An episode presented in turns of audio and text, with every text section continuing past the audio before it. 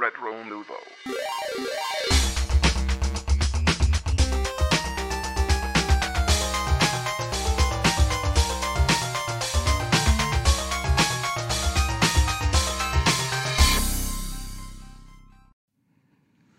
Puis c'est parti! Salut tout le monde! à ce 184e épisode de Rétro Nouveau, ça va bien les gars?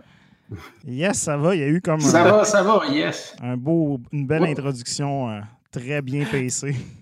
Ouais, je savais pas s'il y avait eu un délai ou quoi que ce soit parce que ben, c'est ça. On n'entend rien, fait qu'on sait pas trop, mais euh, salut tout le T'entendais monde. pas la musique, non? J'entends pas la musique, moi. Mais non, Fait c'est parce que- c'est dans, dans le fond, on enregistre Discord ça. euh, on rediffuse. euh, moi, je rediffuse dans le fond. Je capture Discord à la maison pour ceux qui euh, se demandent comment qu'on enregistre à la... tout ça. La magie de la patente. Hey! Yes! ben c'est ça! Fait que euh, Crime, salut les gars. Euh, on est en- enfin en 2021. On a franchi le mur du 2020. Un Oui. Nouveau paroxysme.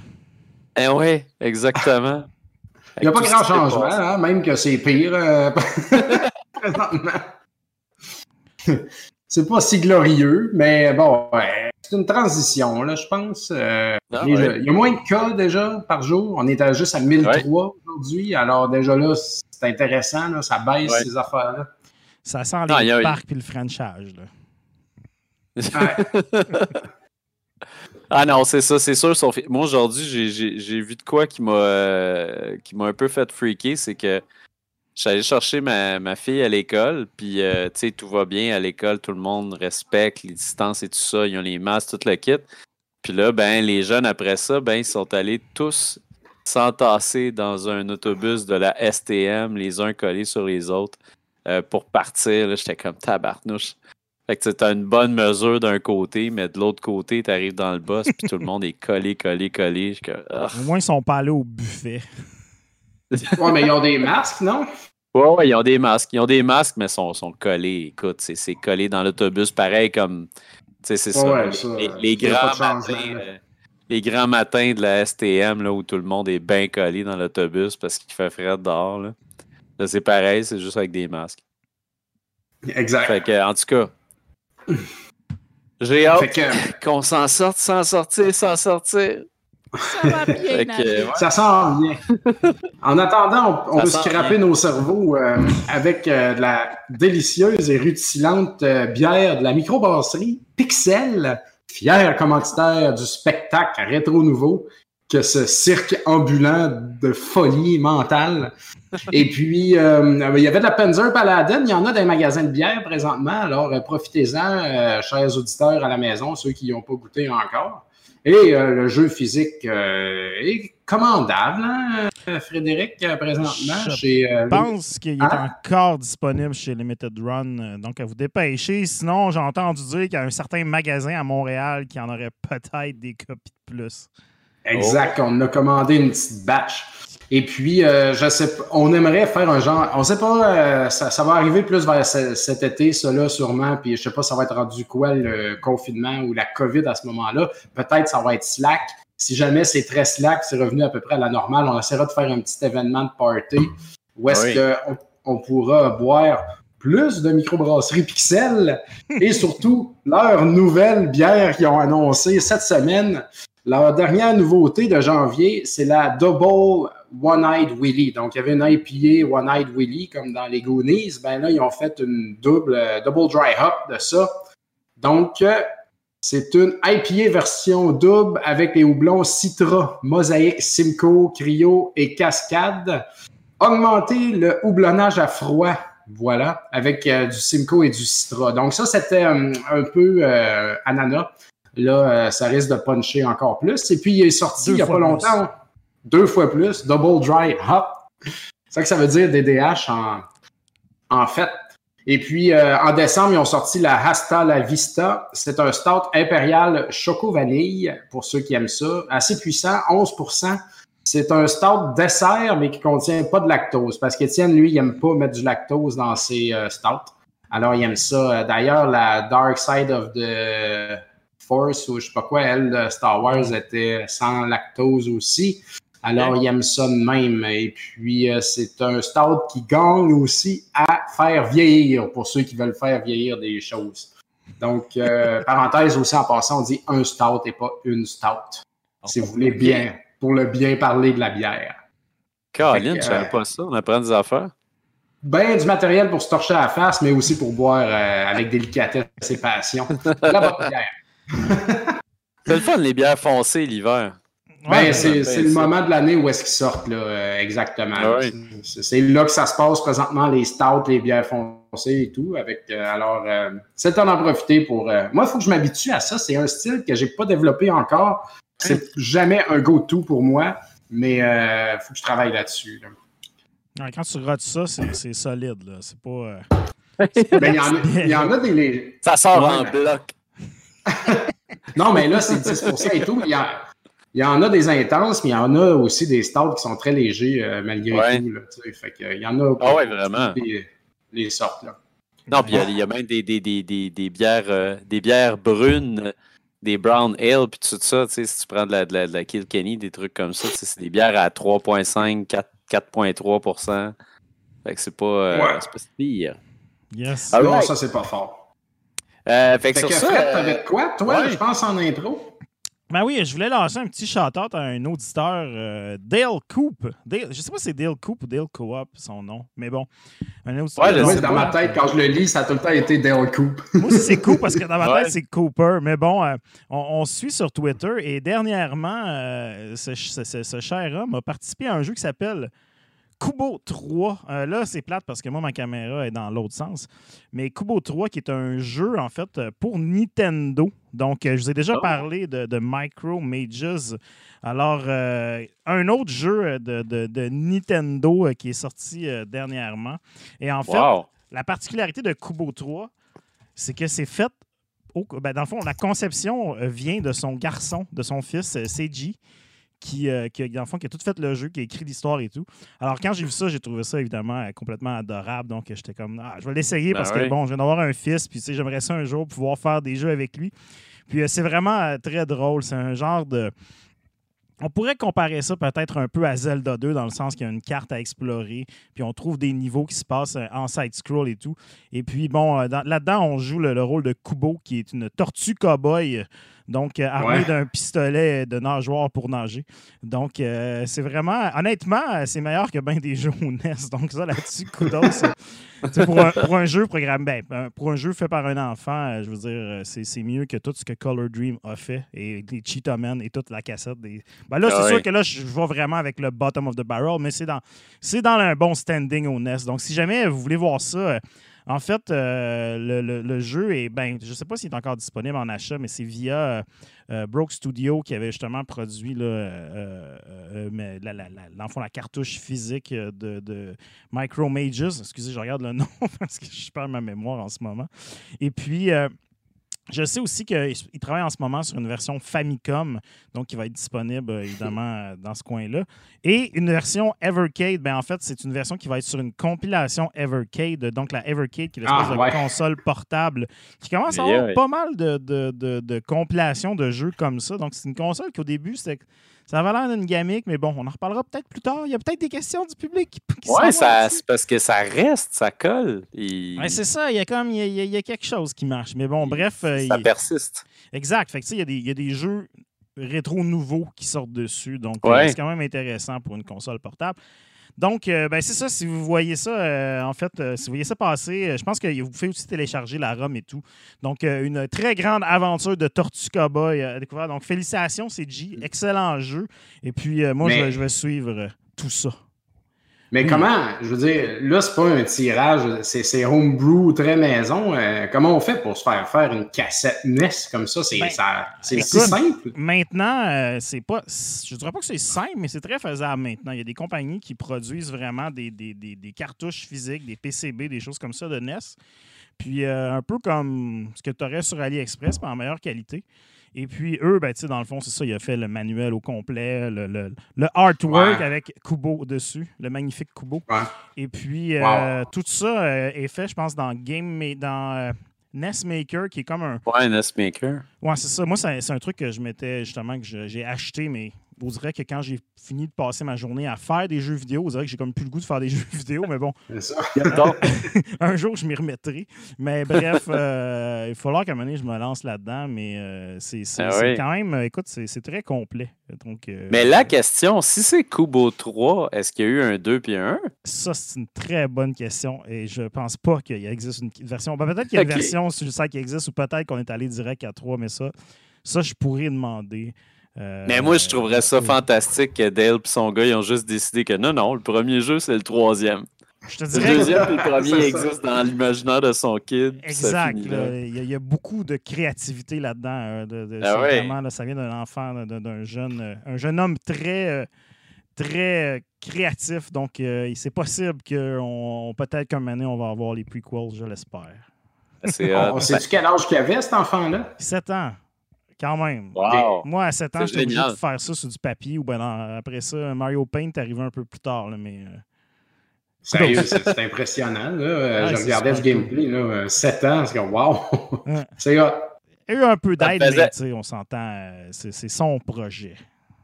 Ça me faisait penser, il y, a un, il y a un comic book, je me souviens plus c'est quoi le titre exact, Fred, je suis sûr que tu le sais, là, c'est Axe Wielding Cop ou quelque chose du genre. euh, c'est Axe Cop, je pense. C'est juste Axe C'est Cop. Axe Cop, c'est ça. Ouais. Puis c'est lui, c'est la même affaire. C'est, dans le fond, c'est, c'est un, un créateur de, de, de comics, mais en fait, lui, il dessine, il écrit, mais c'est tout son gars qui, qui invente l'histoire, puis les dialogues. Puis c'est vraiment, là, c'est, c'est cohérent, puis des fois, c'est complètement incohérent, mais c'est tellement agréable à, regarder, là.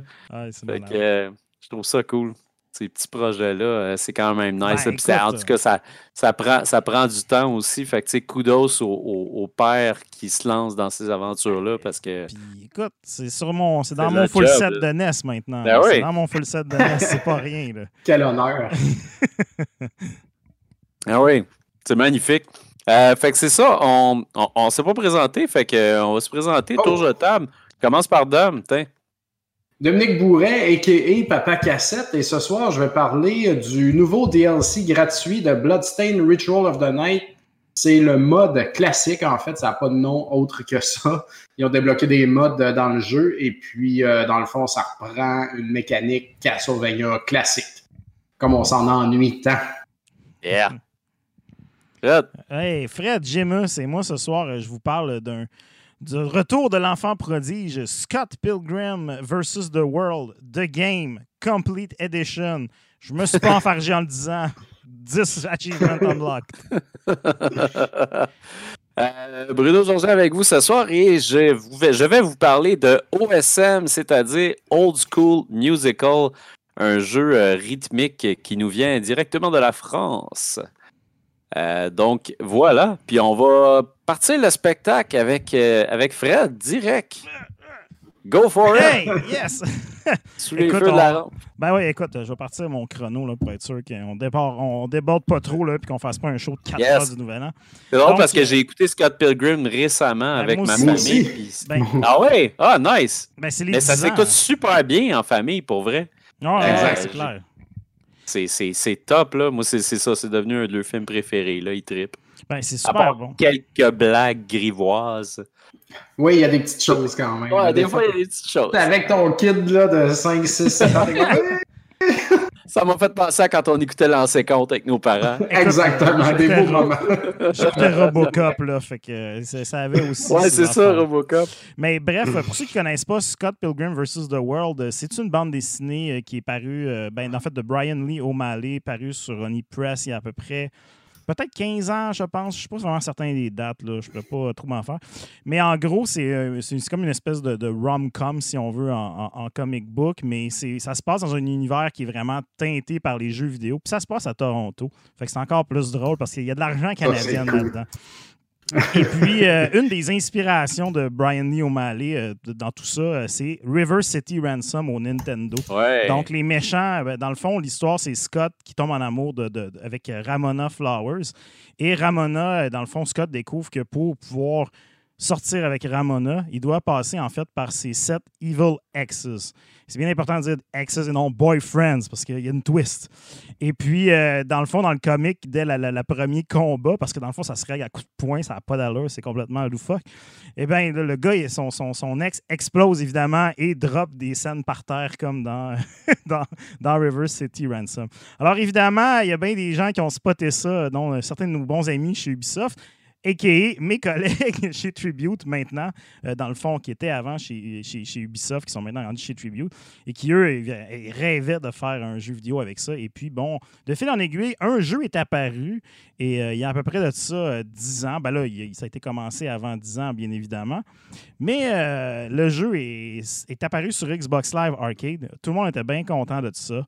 Xbox Live Arcade PSN. Donc, euh, tout va bien jusqu'en 2014, où est-ce que, comme on disait tout à l'heure, il y a un film de Scott Pilgrim qui est sorti, et puis la façon de négocier, dans le fond, les droits pour le jeu, c'était de passer par le film et tout. Et évidemment, les droits, c'est limité. Puis quand tu n'as pas imprimé ça sur une galette, ben, tu l'enlèves de sur le store et le jeu est disparu euh, des magasins. Et puis, c'est devenu vraiment le poster child avec PT, le, démo, le playable teaser de, de Silent Hill. C'est devenu un poster child, en fait, ce jeu-là, pour euh, tous les, jeux digitaux qui finalement finissent par disparaître. Donc, euh, c'est un jeu qui avait vraiment beaucoup d'amour à l'intérieur.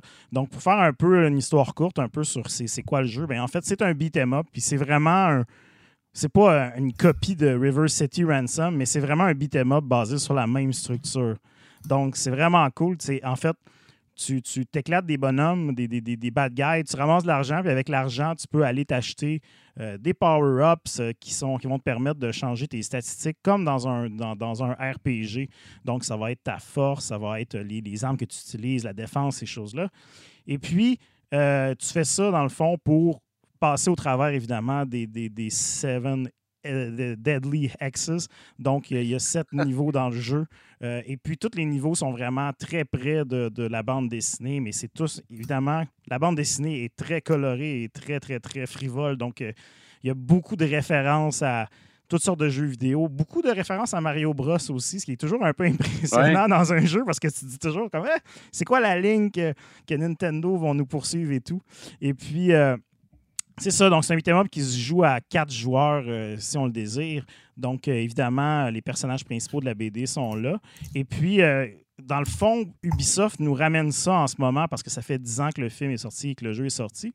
Et puis, ça ramène avec la mention Complete Edition. Donc, le jeu a eu des, des, DLC additionnels qui ont été sortis à l'époque. principalement, je pense, deux personnages de plus, soit Wallace, le coloc de Scott euh, qui, euh, qui, habite dans un 1,5 ensemble, ainsi que euh, Knives, qui est dans le fond le, Love Interest, qui n'est pas, encore, qui pas encore 18 ans. Scott a. Ah, non, c'est pas vrai. Elle a, non, elle a 17 ans, en fait. Mais en tout cas, c'est une high schooler, puis Scott, il a 22 ans ou 23. Je ne suis pas sûr dans mes facts en ce moment. Je m'excuse, ça fait ouais, ben, on, comprend, là. Bref. Donc, euh, qui est comme sa high school girlfriend qui drop là quand il, rencontre Ramona et tout et qui devient un peu obsédé par lui. Donc, euh, le jeu, comme je disais, c'est un beat'em up euh, quand même assez bien garni. Donc, ce qui, ce qui, est plaisant dans des beat'em up comme ça, c'est évidemment toute la variété qu'on trouve. Puis, tu sais, l'univers de Scott Pilgrim se prête parfaitement à ça. Il y a de l'humour vraiment de tout bord, tout côté. Évidemment, les premiers niveaux, ça commence un peu plus typique parce que, bon, c'est comme le film commence un peu comme ça, ça commence un peu plus groundé dans la réalité. Puis déjà dans le deuxième niveau, on arrive sur un plateau de tournage, puis là tu te bats contre des gars qui se promènent avec des mots capsules puis des, des, trucs un peu loufoques.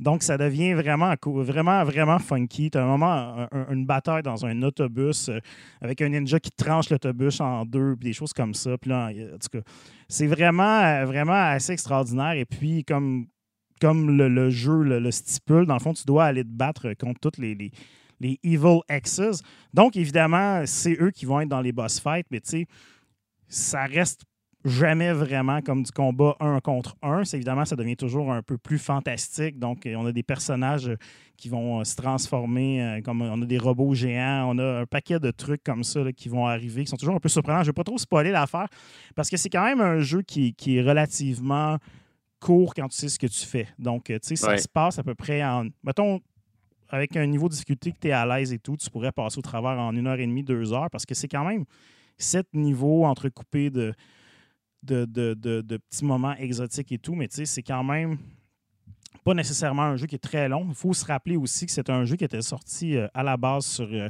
Xbox Live Arcade et PSN, qui est comme une autre époque qu'aujourd'hui. Aujourd'hui, les jeux, les jeux que tu télécharges, c'est- des jeux standards. Il n'y a plus vraiment de Ben oui. nuance entre les deux. Mais à l'époque, dans le temps, dans le bon vieux temps, quand c'était Xbox Live ou encore euh, PSN, c'était supposé être ça, des plus petits jeux qui allaient coûter genre 10-15 dollars max. Et Exact. puis, euh, qui, qui allaient pas plus que contenir que 200 points d'achievement. Ça, c'était ça, c'est la petite limite que- qui est franchie aujourd'hui. Là, maintenant, on est rendu à 1000 points. Mais euh, bref, euh, tu c'est des jeux qui étaient faits un peu pour être un peu plus courts et tout. Et puis, il y a beaucoup de rejouabilité quand même. là. Il y a à peu près 6 ou je pense 7 personnages qu'on peut débloquer. Les personnages vont quand même toujours un peu avoir la même forme de, de, de move. Donc, euh, un peu comme dans River City Ransom, là, on- dans le fond, si tu veux faire des grabs, il faut que tu knock down la personne par terre, puis là, tu la ramasses pendant qu'elle est couchée à terre, puis comme drette comme un bâton, puis tu la lances comme un sac à vidange et tout. Ça, c'est Euh, classique River. City. ça. Puis évidemment, plus tard, tu vas commencer à unlocker des, des attaques vraiment puissantes. Puis la dernière attaque que tu. Les deux dernières attaques que tu débloques sont vraiment toujours. Tu sais, ils défoncent toutes. Là. Ton personnage peut monter ouais. jusqu'à 16 niveaux. Donc, une fois que tu es rendu au niveau 16, le jeu devient assez facile. Moi, j'ai été capable de le compléter. euh, J'ai décidé de, me donner pour pouvoir faire tous les achievements de ce jeu-là. Puis là, j'ai recommencé, puis j'ai fait le Supreme Master Difficulty et tout. Et puis, euh, il y a beaucoup de petites affaires le fun aussi. Tu sais, Il y a des cheat codes que tu peux activer. Il y a un blood code euh, que tu peux faire euh, dans le jeu. Euh, L'édition complète vient aussi avec. euh, il y avait des petits modes de jeu qui étaient comme aussi cachés dans la version originale. Donc, comme un mode genre Dodgeball, qui est un- encore une fois un petit clin d'œil à Kunio-kun, euh, qui, est- qui, Ouais. qui, qui est un peu là, la, la- la série qui englobe tout l'univers de River Ouais. City Ransom et tout. Et puis, il y a beaucoup, beaucoup de beaux clins d'œil. Je dirais, la petite déception peut-être, c'est euh, au niveau euh, du, du multijoueur. Donc, j'ai essayé de jouer euh, avec l'ami Eric parce que, tu sais, on est en confinement à la maison. Puis c'est le fun de jouer des beat'em up à deux. Ah oui. Et puis, malheureusement, ça ne fonctionne pas super bien. Des, des fois, ça marchait bien, mais dès qu'on appuyait sur pause ou qu'il y avait trop de trucs à l'écran, euh, ça devenait un peu off. Il y a des objets physiques dans le jeu qu'on peut lancer puis frapper et tout. Puis je sais pas si c'est voulu, mais à un certain moment dans le jeu, ça devient vraiment difficile de les manipuler parce que quand tu les lances, des fois, ils vont rebondir sur le mur puis ils vont te revenir direct d'en face puis te frapper. Puis ça, ça devient très, très, très chaotique. Puis en multijoueur, je pense que ça fait que toute l'information se désynchronise chez chacun des joueurs. Puis ça devient, ça devient un peu difficile à jouer, malheureusement. Mais tu sais, euh, en, en coop, dans le salon, quand on pourra se, se frencher puis se tousser d'en face euh, en toute sécurité, euh, je pense que ça va être fort euh, plaisant. Oh, Il petit- joue-tu à plus que deux en coop? il joue à 4, en fait. Tu Ouais, peux c'est jouer ça, hein? 4, exactement. Je, je me rappelle dans la toute première édition du WEG, la première fois qu'on est allé à Tremblant, qu'on était genre 6, ce Ouais. jeu-là venait de sortir, puis on avait joué, puis il me semble, je me rappelle d'un écran loadé de monde, quatre personnes qui t'approchent en même temps des ennemis, des bâtons, Ah des affaires. C'était vraiment le fun. Mais moi, c'est ça, une- une un de mes meilleurs souvenirs de ce jeu-là aussi, c'est que c'est une, bonne ride. Tu sais, C'est c'est un Ouais, peu comme exact. tu disais tantôt, tu sais, il faut pas spoiler des affaires parce que une, un des plaisirs de ce jeu-là, c'est tout ce qui te met d'en face sans arrêt. Le level design, ce qui se passe dans chaque niveau jusqu'à la fin et le fun aussi. Tu sais, c'est pas, euh, c'est- Ouais. c'est c'est pas plate, c'est pas régulier. Exactement. tu sais. Puis d'ailleurs, la présentation de ce jeu-là, les animations et tout euh, qui ont été faites, euh, entre autres par Paul Robertson, qui est un peu un crackpot du, du, du pixel art animé 2D, qui, qui a par la suite après travaillé sur euh, Mercenary Kings et tout avec les gars de. Exact, c'est ça que je voulais Ben ouais. parler. Ouais. Parce que là, genre, je vois dans la fiche Oh, du là. jeu, Stéphane Boutin, Jonathan Lavigne, Justin Cyr, tout du monde de qui sont tous tes partners, tout du monde de Tribute maintenant. Puis ils ont rappelé Paul Robertson parce qu'ils avaient déjà fait Scott ensemble chez Ubisoft. Quand ils ont fait Mercenary chez Tribute, ils ont rappelé Paul. Puis euh, c'est le même artwork, là, tu sais. Ouais, Fait c'est que, ça, euh, puis, euh, aussi, la musique, c'est Anamana Gucci, euh, Ça, c'est band, euh, euh, ouais, band canadien, là, euh, Ouais. difficile à décrire. T'as une musique très euh, c'est comme du, du, synthwave techno japonais cool, euh, tu sais. du chip tune punk un peu. Là, c'est Ouais, c'est ça, là. euh, c'est un excellent band. Et la- Très coloré. Exact. Et euh, la, la- la- la trame sonore de ce jeu-là, vraiment, je pense qu'elle a marqué beaucoup de gens. C'est vraiment un des points forts. D'ailleurs, quand tu joues au jeu, le mix audio est vraiment axé sur la trame sonore seulement. Donc, euh, je sais pas, je me rappelle plus si c'était comme ça dans l'original, mais tu sais, j'étais obligé de la remixer moi-même parce que la musique est bonne, mais t'es comme, tu sais, je vais avoir, tu sais, c'est un beat 'em up, tu veux frapper puis avoir le, le- le satisfaction du punch. Et puis, justement, pendant qu'on parle de la trame sonore et tout, euh, pour terminer, euh, ben, ce jeu-là vient d'avoir euh, une annonce de la part euh, de, de Limited Run que le jeu va enfin avoir une copie physique pour ne plus jamais te la faire enlever par personne. Donc, euh, C'était tellement attendu, ce jeu physique-là. là. Tellement. Sérieusement, euh, Doug, c'est un bon ami. Doug de Limited Run, c'est un bon ami des gars de Tribute, spécialement de GF. Je pense que ça fait longtemps qu'il était comme. Je pense qu'il voulait que GF fasse de quoi, je pense. pour l'avoir, Mais tu sais, on n'est plus chez Ubi, il n'y a plus de lien nulle part. Fait je pense que. c'est ça. Fait que, tu sais, lui, c'était comme son rêve, je pense, d'avoir ce jeu-là. là. Tu sais, C'était comme, comme je vous dis, c'est le poster child des jeux qui ont été retirés, que tout le monde est comme. Ils se vendaient des PS3 sur eBay plus cher parce qu'il y avait le jeu de Scott Pilgrim dessus. Exactement. C'était un peu le, le- le- le- rêve ultime, je pense, de Limited Run d'avoir ce jeu-là. Et puis de pouvoir enfin aussi sortir une version vinyle de la trame sonore. Donc, ça, sérieusement, le jeu, euh, on va sûrement en avoir des copies aussi chez Retro MTL. Ah, on a commandé euh, Un truc. beaucoup. Mais, euh, la trame sonore aussi, euh, si vous êtes des amateurs de, vinyle et de chiptune, euh, sérieusement, euh, ça, c'est à attraper et à chérir. C'est vraiment une très belle pièce. Et d'ailleurs, le collecteur aussi est vraiment beau, mais ouf, plus de place pour des collecteurs ici. Trop d'affaires.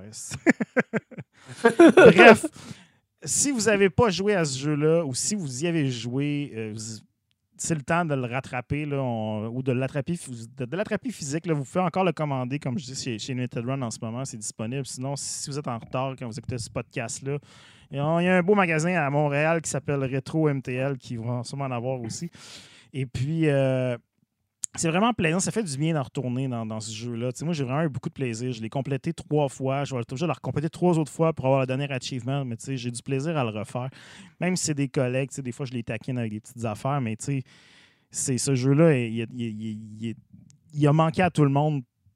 Puis il y avait une raison pour ça. Puis tu sais, on le voit, là, il y a beaucoup de gens qui en parlent justement sur euh, les Ah, internets en ce moment, comment ils sont contents qu'ils soient juste revenus, tu sais, de pouvoir enfin le jouer. Aussi disponible pour la première fois sur PC, Stadia et la plateforme de Amazon. Donc voilà. Donc, Oh, euh, si vous voulez un petit jeu pour tapocher du monde et rigoler un bon coup, Scott Pilgrim vs. The World, The Game Complete Edition. 20 pièces. Malade. Et sur ça. Dom? Yes, euh, moi, j'ai essayé cette semaine le classique mode de Bloodstained Ritual of the Night. Là, il y a beaucoup de titres aussi dans toutes ces affaires-là. Donc, on va y aller comme il faut. Bloodstained Curse of the Moon, c'est la version 8 bits de. C'est pas la version de jeu-là. C'est- C'est c'est une chose qui existe. c'est le jeu 8 bits. Bloodstained Ritual of the Night, c'est le, euh, le Metroidvania, le jeu qui a tout commencé, le Kickstarter de fou qui allait faire un nouveau Symphony of the Night dans le fond. Fait que Ritual of the Night de Bloodstained, c'est le Symphony of the Night. Et là-dedans, quand tu fais une mise à jour, tu as des modes qui sont maintenant apparus, dont tu peux faire le jeu avec Zangatsu et c'est très cool. Et il y a le classic mode. Et tout ça est gratuit en passant. Donc, le classic mode, ce que ça fait, c'est pas un jeu. Tu peux pas acheter le classic mode tout nu. Ouais, là, Ah, C'est c'est ça, ça. c'est dedans le jeu, tu sais. Et puis, euh, dans le fond, ce que ça fait, ça, c'est qu'encore une fois, la gang derrière Bloodstain donne et donne aux gens du Castlevania comme ça se peut pas. Et puis, euh, ça reprend euh, l'héroïne euh, Marianne, qui, cette fois-là, est équipée d'une épée fouet, là, comme Ivy dans Soul Calibur, là, dans le fond. Ouais. Et puis, euh, c'est un total hommage, dans le fond, à Castlevania 1. Donc, euh, c'est un 2D euh, platformer avec Marianne qui saute, qui fouette. Ils ont incorporé des petites choses le fun euh, de, qui ont commencé à apparaître dans Rondo, c'est-à-dire que tu peux faire un double jump, puis Marianne a fait un backflip par en arrière. Ouais, ouais, ouais. C'est Richter qui faisait ça en premier dans Rondo. Et puis, tu peux sauter dans des marches. Castlevania 4 aussi le faisait ça. Tu n'es pas obligé de monter des marches à partir d'en bas. Tu peux sauter dans les marches ou dropper drôle? des marches. Fait que ça, c'est nice. Et puis, tu n'as pas de double jump. Tu as juste le back. Et puis, tu peux pas fouetter dans toutes les directions. C'est juste par en avant. Et puis, tu peux pas garder ton doigt sous le fouet pour faire des affaires comme dans Castlevania 4. Donc, c'est, c'est, je vous dirais, c'est en fait la même mécanique que Rondo of Blood, là. les mêmes skills. Fait Ok. que, ça, c'est très appréciable parce qu'on veut pas que ça soit trop d'artifice. On veut que ça soit Castlevania. Et Ben ouais. puis, euh, donc, mais le look, c'est pas un look pixel. C'est le même look que Ritual of the Night. Donc, euh, vraiment pareil. Là, je sais pas. Ouais, ouais, fait dans Unreal, puis. euh, Exactement, exactement. Euh, donc, les niveaux sont justement un hommage à Castlevania aussi. Le premier niveau, c'est un peu une genre de mansion avec des genres de morts vivants qui, courent après.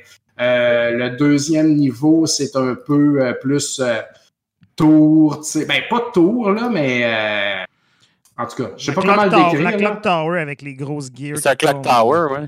Ben, le Clock Tower, il est à la fin. Il y a un Clock Tower que tu montes avec des têtes de méduses, là, puis tout ça, bien sûr. Euh, le troisième niveau, il ressemble beaucoup à Castlevania euh, parce qu'il y a beaucoup de, de, de- de verdure. Dans le fond, c'est un peu euh, Ouais. dehors, là, tu sais. Et puis, euh, par contre, ils reprennent les affaires de Bloodstain. Tu sais, il y a des... Il y a les mêmes monstres, mettons les Bone Pillars, là, qui tirent euh, deux têtes là, de, de squelettes qui tirent des balles de feu par là ou par là mais ils ont pris les, les ennemis de Bloodstain pour le faire. Il y a aussi les gens de dragons là, qui bougent comme ça, accrochés sur le mur, qui te lancent une balle de feu. là. Même chose, mais au look. T'sais, les bébites, les petits singes qui courent vite, t'sais, ils ont tous reskiné les affaires avec les vrais bébites de Bloodstain. Ah, c'est cool, ça. Ça, c'est très cool. Tu as les mains, tu as des sub-weapons, les dagues, euh, les haches, tout ça, de l'eau bénite, mais bien sûr, avec les affaires de Bloodstain. Ouais. Et puis, euh, la- les barres de life en haut du boss et de Marianne aussi, comme Castlevania. Moi, je regarde ça, je me dis, comment ça que ce monde-là se font pas poursuivre? c'est impossible. C'est du un pour un, là. Pire Ah que ouais. pire, là. Tu sais, la- l'escalier qui mène à Dracula, mais là, c'est pas Dracula, c'est euh, Gable, je pense son nom, le méchant. Ouais. Tu sais, le- ce que Gable fait, le boss de fin, il te lance, tu sais, il apparaît, disparaît, il te lance un trois balles de feu ou ben les deux grosses babales, pareil comme Dracula. Juste avant lui, c'est Def, tu sais, qui est avec les affaires partout. Et puis les plateformes, c'est les mêmes que Castlevania 1. Deux plateformes ici, une plateforme ici. C'est c'est pareil, man. Man. C'est incroyable. Est-ce que tu sais. penses que, vu toute ta crédibilité dans l'univers de Castlevania, tu pourrais te faire amener comme témoin en cours pour expliquer et défendre Konami? Eh ouais. Ou tu dirais, C'est- va chier Konami, t'avais juste à pas faire du pachinko? Exactement. Je pourrais, man, puis je les défendrais même pas, ces écœurants-là.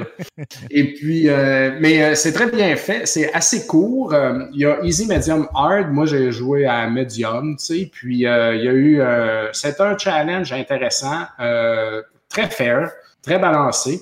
Moi, j'ai joué à la version Switch. Et puis, malheureusement, elle est buggy un peu encore. Là, tu sais. Premièrement, quand tu bootes le jeu, il y a un temps de loading le plus long que j'ai vécu depuis très longtemps. Là. Genre plus long que l'époque du Sega CD, là, puis euh, du PC Engine. là. Wow, wow, ça, ça a pris plus qu'une minute d'arriver dans le jeu, tu sais. C'est la- Même je pensais que ça avait planté, tu sais. La petite rose à spinner dans le coin. Et puis, Voilà. entre les niveaux, c'est super long. tu sais. Ouais. C'est long, c'est long, là. C'est... Je comprends pas, tu sais, ils ont de la misère avec leur version Switch.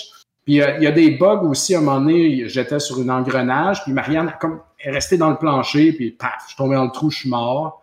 Il y a des boss où est-ce que j'étais comme un- dans un safe spot, qui aurait ne pas dû en être un, puis finalement, je suis comme, tiens, tiens, tiens, tiens, t'es mort, tu sais. Étrange, parce que le boss était super dur, puis euh, finalement, comme j'étais à une place qui me touchait pas, mais qui aurait dû me toucher, c'était un vrai bug, tu sais, ça, ça marche pas, là, tu sais. J'ai l'impression que c'est la, la, la technique du jeu, tu sais, que c'est un, c'est un 2.5D, mais au final, c'est quand même un jeu en 3D. Puis ils ont de la misère à, à le rouler, en fait, la machine. Ouais, il y avait Euh, beaucoup de problèmes, même sur la version Xbox au lancement, mais tu sais, il avait quand même. Ah ouais? Je pensais qu'il l'avait bien repoli, tu sais. Non, mais il y avait des ralentissements des fois dans des zones où est-ce que tu Ok. te dis ma machine ne devrait pas avoir de problème avec ce que je vois à l'écran, mais c'est c'est c'est Unreal. Donc, tu sais, des fois, ça se peut que, que tu vois quelque chose, mais que tout le jeu aille charger plein d'affaires que tu vois pas pour rien. Donc, tu sais, il y avait beaucoup de problèmes comme ça, je pense, dans la première. euh, Mais là, c'est un peu dommage que ça revienne parce que je pensais qu'il l'avait repassé et qu'il l'avait pas Oh, mis. ouais, j'étais sûr Ouais. qu'il y avait eu un gros update sur Switch. La version Switch était, était scrap bien raide là, quand elle est sortie. Ouais. puis Ils l'ont patché assez rapidement, ce qui fait que moi, quand j'ai joué au jeu original, à Ritual of the Night, tu sais, comme c'était pas parfait, mais c'était un petit peu plus tolérable. Ce qui était long, c'est de changer d'écran, tu sais, quand tu droppais Mhm. d'un écran, c'était long. Ça, c'est ce que je me rappelle le plus. Mais, mais ça, le classic mode, ça demande du peaufinement. C'est comme s'ils savaient pas comment travailler sa Switch euh, là-bas, tu sais. Je- Ouais. je, je comprends pas là, pourquoi Switch, ça, ça leur pose Ouais. tant de problèmes. Alors que c'est tellement la console qui embrasse le plus ce style de jeu-là, à mon avis. Là. Ben, moi, je pense que c'est la, la 3D. Là. Tu sais, si ça avait été un jeu plus simple, ça aurait été Mm. Plus simple, en fait. Ben, mais la c'est même. que Curse of the Moon, ils le font parfaitement. Là, tu sais, ce Ouais. jeu-là, il est parfait, mais quand c'est rendu, quand il faut avoir un rendu 3D comme ça, Ouais. C'est ça ça. marche plus, c'est c'est brisé. tu sais. Ouais, ben c'est la, la- la bonne vieille technique où que les développeurs essaient de faire une version pour toutes les consoles, puis fait que, tu sais, il y en a toujours une qui, qui rush. Là, tu sais. C'est- Ouais. Ouais. Mais en tout cas, tu sais, c'est pas un deal breaker. Ben, il y a, le deal, c'est que c'est gratuit. Fait que euh, ceux qui chialent, fermez vos gueules. C'est sûr que c'est, c'est, c'est dommage, mais c'est pas comme imparfait au, au- euh, cyberpunk imparfait. Ouais, c'est pas recours collectif imparfait. Exactement. Il y a comme King Nadera qui demandait dans le chat si on allait parler de, de- si on a touché à Cyberpunk. On, on a touché à Cyberpunk, mais euh, on- Ouais. je pense pas qu'on est prêt pour en parler. là. Le jeu est pas prêt Un pour en parle. passage, euh, Ouais. Fait que, fait que c'est ça. Donc, euh, il y a des petits bugs, puis il y a des petits. eh, mais, euh, mais somme toute, c'est correct. C'est c'est jouable. Ça m'a pris. Les contrôles, c'est des fois. c'est oh, elle saute. Ah, Tu sais, à Castlevania, tu sautes hauteur chandelier. Donc, tu veux péter un chandelier, tu, tu sautes, tu fouettes, puis ton fouette il est vis-à-vis le chandelier. Il est jamais un peu plus bas le chandelier. tu sais, Comme... Mais là-dedans, elle saute genre plus haut que les chandeliers. Ce qui fait que puis le temps de fouette, il n'est pas assez long pour que tu sais, tu fouettes au-dessus du chandelier puis tu retombes. Tu comprends ce que je veux dire? ton mais c'est du level design de base. Là. Tu sais, quand tu joues ton niveau, es comme, tu, tu- tu la remontes. Là.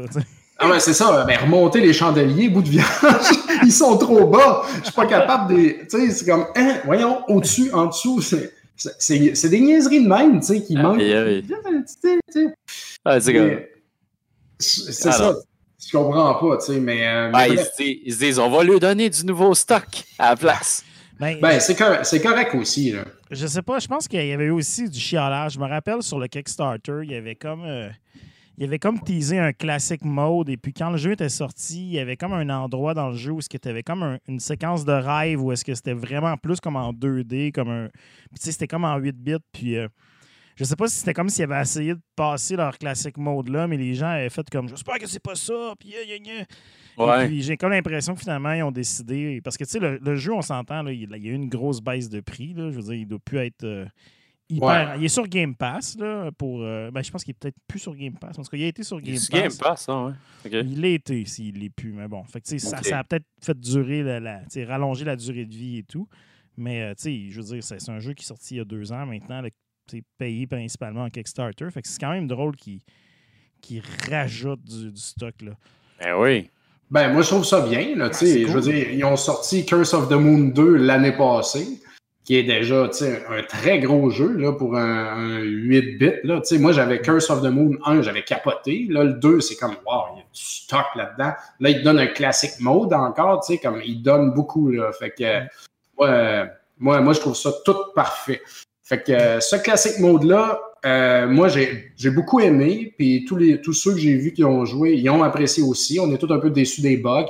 Mais la musique est vraiment excellente. Euh, c'est du Castlevania classique pur. C'est pas trop long. Puis c'est gratuit. Fait que allez-y tout le monde, amusez-vous avec ça. Et puis vous pouvez sauvegarder entre les niveaux. Tu sais, ça, ça se fait très bien. Moi, moi, je trouve que ça vaut la peine à, à 100%. J'ai eu mon fixe euh, Castlevania avec ça. là. Puis si tu veux l'acheter, ben, t'achètes le jeu principal, puis tu as un excellent jeu euh, gratuit avec le classique. Ben oui. Ben, le jeu principal il est excellent aussi. Je veux dire, tu veux euh, Symphony of the Night, t'a- t'achètes ça. Puis j'ai juste frôlé le mode avec Zangatsu, le jeu original, mais que tu joues avec Zangatsu.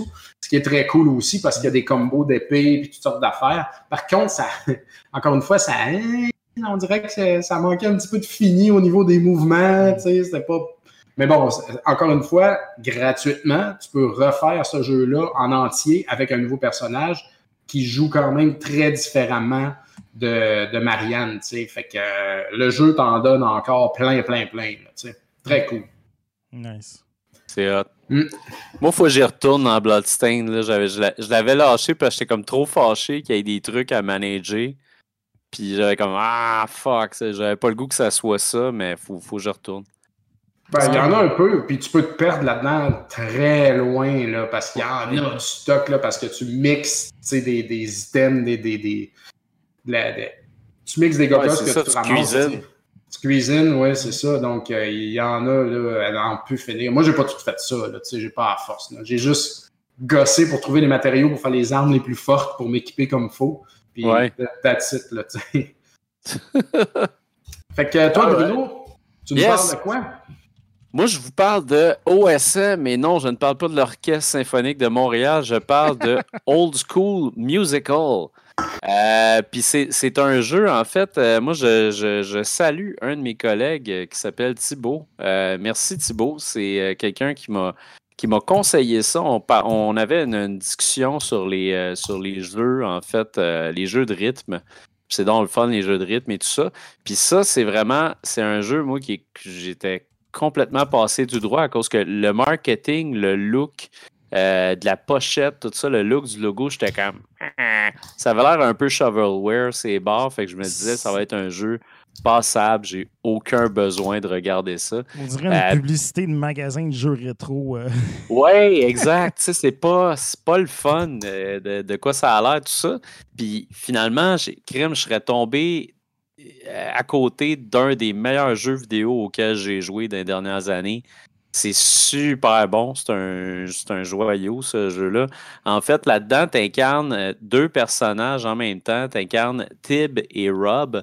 Euh, puis eux autres, ils essayent de trouver un mystère derrière un bug euh, qui est en train de, scraper toute l'infinité, le, temps. Puis, dans le fond, tu voyages à travers des jeux vidéo rétro. Fait que la façon que ça se passe, en fait, c'est que tu as, de la t'as de la musique. Donc, au départ, ça donne vraiment l'impression que tu es dans un RPG parce qu'il y, y a un look un peu RPG à l'affaire. Puis là, tu vas commencer à avoir des notes qui vont passer en haut, en bas, à gauche et à droite. Tu as un point au centre de l'écran. Puis tu vas juste peser sur tes boutons. Le bouton, en haut, en bas, gauche, droite. Euh, tu pèses sur tes boutons pour, dans le fond, faire ces, euh, faire ces, ces- rythmes-là, ces notes-là. Euh, fait que ça, c'est quand même assez facile, ça se fait bien. Puis après ça, tu peux aussi jouer avec les shoulder buttons, avec tes gâchettes, des fois pour certaines notes. Donc, ce côté-là est quand même assez simple, assez facile à expliquer. La façon que c'est fait, c'est qu'en fait, tu as 20 niveaux, mais ces 20 niveaux-là sont divisés des fois en plusieurs étapes. Au final, il y a 50 tunes, euh, chiptunes en tout dans le jeu. Euh, puis, dans le fond, tu fais ton rythme, puis tu as du HP. Fait que tu as de l'énergie, puis si tu manques des notes, ben, ton énergie, elle descend. Euh, puis il faut juste que tu restes en vie jusqu'à la fin de la tune.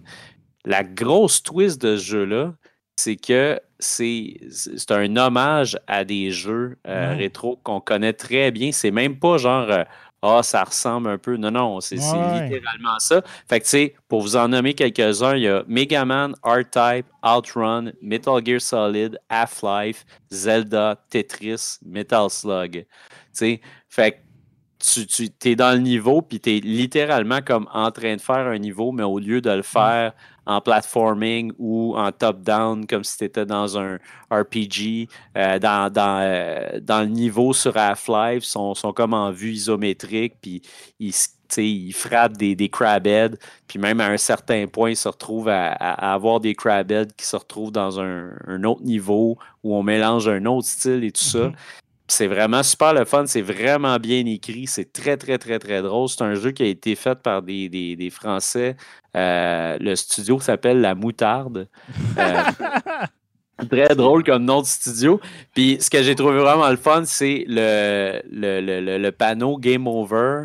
Euh, je dis pas c'est quoi, mais vous allez être Game Over à un moment donné dans le jeu, puis vous allez voir, c'est le meilleur panneau Game Over de tous les temps, de tous les jeux vidéo qui Ça existent. pique ma curiosité. Là. C'est- incroyable. Euh, puis c'est ça, ce qui, est, ce qui, est, vraiment le fun de ce jeu-là, c'est pas un jeu qui est très difficile à expliquer tout ça. Puis c'est ce genre de jeu aussi qu'il faut, faut expérimenter soi-même pour vraiment comprendre pourquoi c'est si le fun que ça. Euh, mais, euh, entre autres, ce qui est, ce qui est le fun, c'est ça, c'est que c'est super bien écrit. L'histoire est vraiment drôle. Les personnages sont quand même attachants, malgré le fait que c'est un cube et un rectangle. Euh, les niveaux, tu sais, sont super beaux. C'est vraiment, tu sais, il y a énormément d'amour là-dedans dans le pixel art. C'est vraiment bien fait. Puis des fois, ils changent de style aussi. Euh, j'ai bien de la misère à, tu sais, en anglais, on dit wrap my head around, mais tu sais, j'ai de la misère à, comprendre le fait que c'est un tout petit studio qui a fait ça parce qu'il y a vraiment énormément de travail au niveau art, au niveau de la musique. C'est probablement la meilleure trame sonore chiptune que j'ai entendue. Est-ce que c'est tellement bonne. Est-ce que c'est fait complètement par eux ou c'est comme un recueil de pièces de d'autres bandes, justement? Non, c'est vrai, vraiment. De, ce que j'ai pu comprendre, c'est quelques compositeurs, mais c'est pas une grosse équipe. Là, ils sont, comme une dizaine de personnes là-dessus. Fait que, c'est quand même un gros jeu. C'est un jeu que c'est sûr que si tu fais une run sans mourir au complet, ça va probablement te prendre peut-être, je sais pas moi, une heure, le finir. Mais, euh, mais tu sais, vas mourir quand même. Il y a des shots où ça devient difficile. Puis dépendant à quel point tu es bon dans un jeu de rythme ou pas, tu vas avoir de la difficulté. D'ailleurs, là-dessus, il y a des modes. Il y a un mode easy, un mode normal, puis un mode hard. Fait que dépendant euh, quel type de joueur euh, de rythme que tu es, ben, tu vas y arriver. Je trouvais que le mode normal était quand même assez. ça se fait bien quand même. C'est pas, pas trop punitif quand même. Ça se fait. Euh, puis c'est ça, peut-être la seule affaire qui peut peut-être amener ta tête ailleurs, c'est que des fois, tu regardes tellement le niveau qui se passe derrière toi que tu trouves qu'il est magique avec la musique et tout, que tu, perds la concentration vers les notes. Euh, mais c'est ça. Puis il y, a aussi un mode multijoueur à quatre joueurs. Fait que tu peux jouer les uns contre les autres aussi. Fait que ça, c'est cool. Euh, puis c'est ça, c'est un jeu qui est euh, c'est un jeu qui est sur Steam depuis un bon bout de temps. Il, ça faisait un petit bout de temps qu'il était là. Puis sur Switch aussi euh, récemment. C'est un jeu qui, je ne sais pas si à l'heure où on enregistre encore le cas, mais moi je l'ai acheté ce week-end à 6 ah euh, digital. Puis je pense que 9, je pense qu'il est comme 18$. Mais tu sais, avoir su quel était ce jeu-là, j'aurais eu aucun problème à le payer 18$ parce qu'il vaut chaque pièce. C'est vraiment le fun. Puis je pense que même si vous n'êtes pas fan de jeux de rythme, vous allez aimer ça. Un peu mm-hmm. de la même façon que même si tu n'es pas un fan de jeux de combat ou jeux du genre, Smash est intéressant si tu es un fan de Nintendo. Mm-hmm. Fait que c'est un peu le même principe là-dedans où les références sont tellement le fun, sont tellement bien faites. Puis la musique est tellement excellente. J'écoute la trame sonore on the side euh, tout seul, puis Christy que ça se tient bien, c'est tellement bon. Euh, fait que c'est ça. Fait que euh, aller chercher ça, c'est un espèce de petit joyau. Là. Il y a aussi une copie physique chez Super oh! Rare Game pour toi, Dom. ah oui, chez Super Rare Game! Ouais, Super Rare, sont, des fois, sont un peu chiants à trouver là, parce qu'on dirait qu'ils n'ont vraiment pas des gros, euh, des gros tirages des fois. Là. Mais euh, oui, j'ai vu ça passer. Ouais, ben, genre, on a un fournisseur qui a accès à ça quand même. Euh, je vais regarder, voir. si reste. Mais, j'ai regardé du gameplay, puis ça a vraiment l'air le fun, sérieux. Là. c'est vraiment cool. C'est vrai, il y a vraiment plus de stock que je pensais au niveau des jeux. c'est fou raide. Là. Ah, c'est ça qui est mon gars, je trouve c'est plate, ça, comme leur marketing puis leur logo ne vend tellement pas cette promesse-là. Là, comme tu la regardes, c'est comme ouais, ça a l'air pas bien. Finalement, c'est comme c'est grandiose ce jeu-là. Je peux acheter euh, ce jeu-là maintenant euh, chez Super Rare Games pour 32 euros. Euh, oh. Je vais faire euro. 50 ouais. 50 à peu près, ouais. Chris, ça paraît que vous êtes intelligents, vous autres, les gars. J'ai sorti ça de mon cul. J'ai dit 40-50$. C'est quand même un bon bandwidth. De... Je vais regarder si on peut en avoir à shop, sérieux. Euh, ça peut être intéressant, ça. Ça a vraiment l'air cool. Ouais, ça fait avec euh, qu'est-ce qu'on aime puis qu'est-ce qu'on. C'est un super bon jeu. Puis c'est. Euh, je pense aussi que la trame sonore a gagné à être connue. Il l'a sur Bandcamp, fait que t'es pas, pas obligé de l'acheter ou quoi que ce soit, mais sur Bandcamp au complet, les 50 tonnes. Le jeu, euh, c'est OSM, euh, a.k.a. Old School Musical. Il y a quelqu'un qui demande ça dans le chat, euh, King Nadera, qui, qui nous pose la question. Du studio La Moutarde. La moutarde. D'ailleurs, je vais regarder, là, je vais essayer de rajouter. Tantôt, on, on nous demandait euh, si on avait encore, euh, on avait plus de footage, mais bon, vu qu'on enregistre à distance, c'est un peu compliqué, puis les gars le verraient pas, puis en tout cas, ça fait bien Ouais. des affaires qui jouent en Moi, j'en regarde de mon bord, là, de toute façon. Là, euh, Mais, euh, je vais essayer de pour mettre, les, euh, les auditeurs. Peut-être ramener là, au moins une pochette du jeu dans le coin là, pour, euh, pour essayer de, de permettre à ceux qui nous euh, qui, qui arrivent pas nécessairement au début de nos critiques euh, de suivre. En effet. Et voilà. Excellent! Fait que c'est ça. Fait qu'on est rendu aux questions du public. Les questions du public, euh, notre nouveau. euh, notre nouveau fasse ou. euh, Euh, ben, j'ai les questions. Ah, ben, en fait, tu Ah, veux t'es prêt? Ben, moi, je vois ça. ça. J'ai toujours les, les, les Patreon. euh. Patreon? Vas-y, Patreon, puis après ça, je vais faire euh, le public.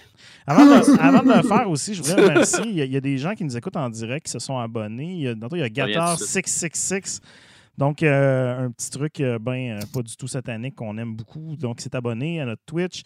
Même chose pour Will Oki. Donc, merci. Merci tout le monde qui, qui s'abonne à notre chaîne et qui nous écoute en direct et qui nous pose des questions et qui participe. Sur ça, on a aussi des gens qui, eux autres, sont Patreon et qui nous posent des questions via notre channel Discord. Donc, là, on a King Ubu qui pose une question VR pour GF, mais malheureusement, GF n'est pas là. On pourrait peut-être la garder en banque au cas où que GF puisse Merci. repasser un moment donné. GF euh, qui, qui, euh, qui, qui est toujours perdu dans le VR, finalement. Euh, Sinon, on a Larry qui demande comment pensez-vous que l'univers des indie games va évoluer dans les prochaines années? Est-ce que vous pensez qu'il va y apparaître euh, d'autres grands courants de jeux comme Metroidvania, Roguelike qui vont prendre la place au lieu de ceux-ci? Est-ce que les avancées techniques vont permettre de démocratiser les. Oh, merci, chérie. Eh, Moi, j'ai des livraisons de bière qui vient d'arriver pendant que je lis ça. Wow! Donc, bref, C'est est-ce que- est-ce qu'on pense que les, les- les jeux indie vont aller dans des nouvelles directions euh, finalement euh, dans les prochaines années? Euh, Écoute, Moi, je pense que la, la- la- la définition de indie versus euh, AAA va changer dans, dans la, dans la, la- Ah, la tête des gens. Ouais, hein, c'est comme euh, ça, ça s'en va vers. Maintenant, ça va juste être des jeux vidéo.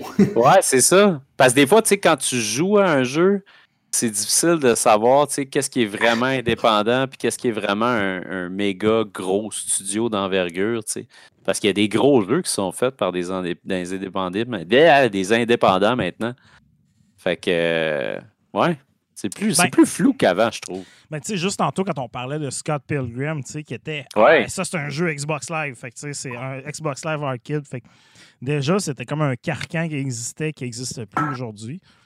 Donc, je pense Exact. aussi que le AAA euh, coûte tellement cher maintenant que beaucoup de studios sont en train de se dire que, ouf, c'est trop complexe et tout. Puis je pense que as plusieurs, comme tu dis, petits studios qui arrivent. là. Je pense à Bright Memory, là, qui est l'espèce de jeu fait par un- une seule personne en Ouais. Chine, euh, qui a eu un gros succès. Bon, même s'il y a peut-être des affaires qui ont été volées à gauche et à droite là-dedans, supposément. là. Mais tu sais, reste que maintenant, les outils sont là pour permettre aux gens, des fois, de. Le- un peu comme la, la- la vidéo s'est démocratisée avec euh, même avec YouTube, ces choses-là. Je pense que les jeux vidéo, c'est la même chose. Donc, Ben plus, euh, ben, crème, euh, justement, là, on a un jeu ici ce soir qu'on a parlé en intro qui était fait par un jeune de 7 ans. Donc, tu sais, je pense que plus, plus les gens vont. Moins il va y avoir de barrières, plus de gens différents vont venir faire des jeux. Et évidemment, plus on va avoir de, de diversité, plus qu'il y a des chances qu'on ait d'autres choses que des, des first-person shooters militaires avec des MP5. Puis des, euh, il y en faut quand même quelques-uns, mais. Non, non, ça n'en prend. Mais je pense aussi que quand on dit AAA versus Indie, je- en fait, je pense que quand on dit le jeu, le, le non-jeu indépendant, ce qui pop dans la tête du monde, c'est tout le temps pixel, tu sais, look, petit pixel, jeu, là. look rétro, petit jeu, là, tu sais. Puis je pense que ce look-là est souvent nécessaire parce que les studios n'ont pas les ressources pour Ouais. faire plus gros que ça. Je Ou ils ont Je dirais Hein? que des fois, c'est plus compliqué de faire ça, là, mais. Non, ben, je ne suis pas en train de dire que c'est facile de Non, faire non, ça versus l'autre. Je dis que l'autre, tu sais, si tu veux un, un team qui travaille euh, pendant des mois à faire euh, l'armement d'un jeu, je prends ça en exemple parce que t'en parlais des fois, Fred, où est-ce que tu faisais des guns, tu sais, pendant des mois, tu sais, à un moment donné, il y a des ressources, là, tu sais, tu peux pas faire Mhm. un jeu liché, spick and span, tu sais, tu peux pas faire un Assassin's Creed dans un petit studio, il n'y a pas les moyens. mais tu peux faire un bon jeu pareil. Mais c'est ça, ça pour dire que je pense que cette ligne-là, tu sais, elle va peut-être. Peut-être, tu sais, avec la catastrophe Cyberpunk, c'était un sujet intéressant, ça. Est-ce que les jeux sont trop gros, tu sais? Est-ce que les AAA, là, sont rendus des jeux de 200 heures, puis des, des millions? C'est-tu trop, ça? Alors, on a-tu le temps de jouer à ça? Y a-tu trop d'attentes? Y a-tu trop d'actionnaires? C'est-tu too much des jeux comme ça? Moi, j'ai tendance, ben, parce que moi, j'aime ça, les affaires plus simples. Peut-être peut qu'on est dû pour un retour, pour recentrer ça un peu. Peut-être que c'est trop gigantesque, ces affaires-là. Tu sais. Ah, je, sais pas. Je, pense que, je pense que ça se fait aussi dans la majorité de l'industrie où les gens ont besoin de, de plus recycler, réutiliser, euh, utiliser intelligemment tout ce qui s'est fait dans le passé avec leurs engins.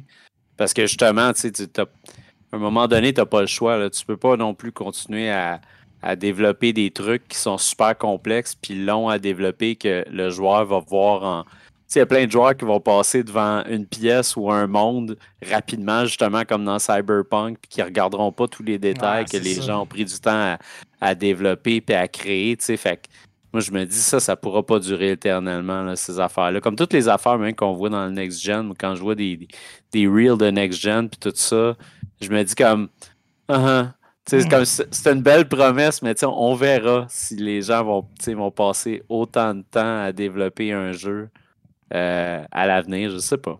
Écoute, non, c'est clair. Moi, je suis entièrement d'accord aussi. Je pense que il y a beaucoup la promesse que, les, les, que GTA a comme un peu vendu le Grand Theft Auto, euh, Rockstar avec euh, Red Dead Redemption, ces choses-là, où est-ce que si on vend un énorme jeu, tout le monde va l'acheter et tout le monde va juste le garder. Mais tu sais, je pense que ça devient quand même problématique, ce modèle-là, parce que, un, c'est des jeux qui sont des catastrophes à faire. Euh, deux, c'est, les, les, joueurs commencent aussi à perdre un peu d'intérêt. Tu as des jeux en, revanche beaucoup plus linéaires. Euh, Last of Us 2 était quand même assez gros, mais ça reste quand même. C'est pas un jeu open world, c'est pas un jeu multiplayer. Il n'y avait, avait, rien de ça. Puis ça vend bien pareil, ces affaires-là. Euh, Jedi Fallen Order qu'on a parlé l'année passée, qui est comme un jeu Electronic Arts, c'est complètement à l'opposé de ce qu'Electronic Arts fait habituellement. Bon, c'est fait par Respawn, mais tu sais, je veux dire, qui est un jeu solo d'une dizaine d'heures. Tu sais, c'est. Il y, a, il, y a, il y, a, un marché pour ça encore. Et puis oui, euh, ben pour revenir à ce que tu disais, on, on faisait un peu la blague. Indie, on pense souvent que c'est pixel. C'est très vrai. Les gens pensent souvent que c'est un peu fait comme ça. Mais pour faire des jeux en pixel, justement, là, parce que c'est un peu ça que je fais dans la vie, euh, je te dirais, c'est vraiment plus compliqué faire un jeu en pixel que de faire un jeu en 3D maintenant. Parce que, tu sais, un modèle 3D maintenant, tu peux, en, tu peux en acheter un sur Internet que tu vas juste modifier pendant peut-être une semaine max. Puis après ça, c'est le gars qui fait les mhm. animations, son animation, c'est des keyframes, c'est des positions dans un espace 3D, ça se fait vite. Mais tu sais, moi, si je veux changer quelque chose sur un pixel art, ben moi, il faut que le gars, il, faut qu'il la redescende au complet, il faut qu'il refasse toutes les animations. C'est de l'animation ah, traditionnelle quand même.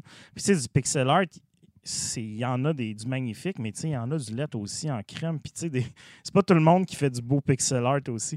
Fait que tu sais, des fois, ça, ça a l'air de rien, mais des fois, c'est beaucoup plus compliqué. Puis tu sais, oui, euh, c'est sûr, après, il y a des studios comme. Euh, moi, j'ai fait des j'ai travaillé chez Ubisoft dans des grandes, grandes productions de 500 personnes. Puis là, maintenant, je suis une production de 15-20 personnes. Donc, c'est complètement un autre univers. Mais je pense que le jeu vidéo est, rendu là. Je pense que la flexibilité existe.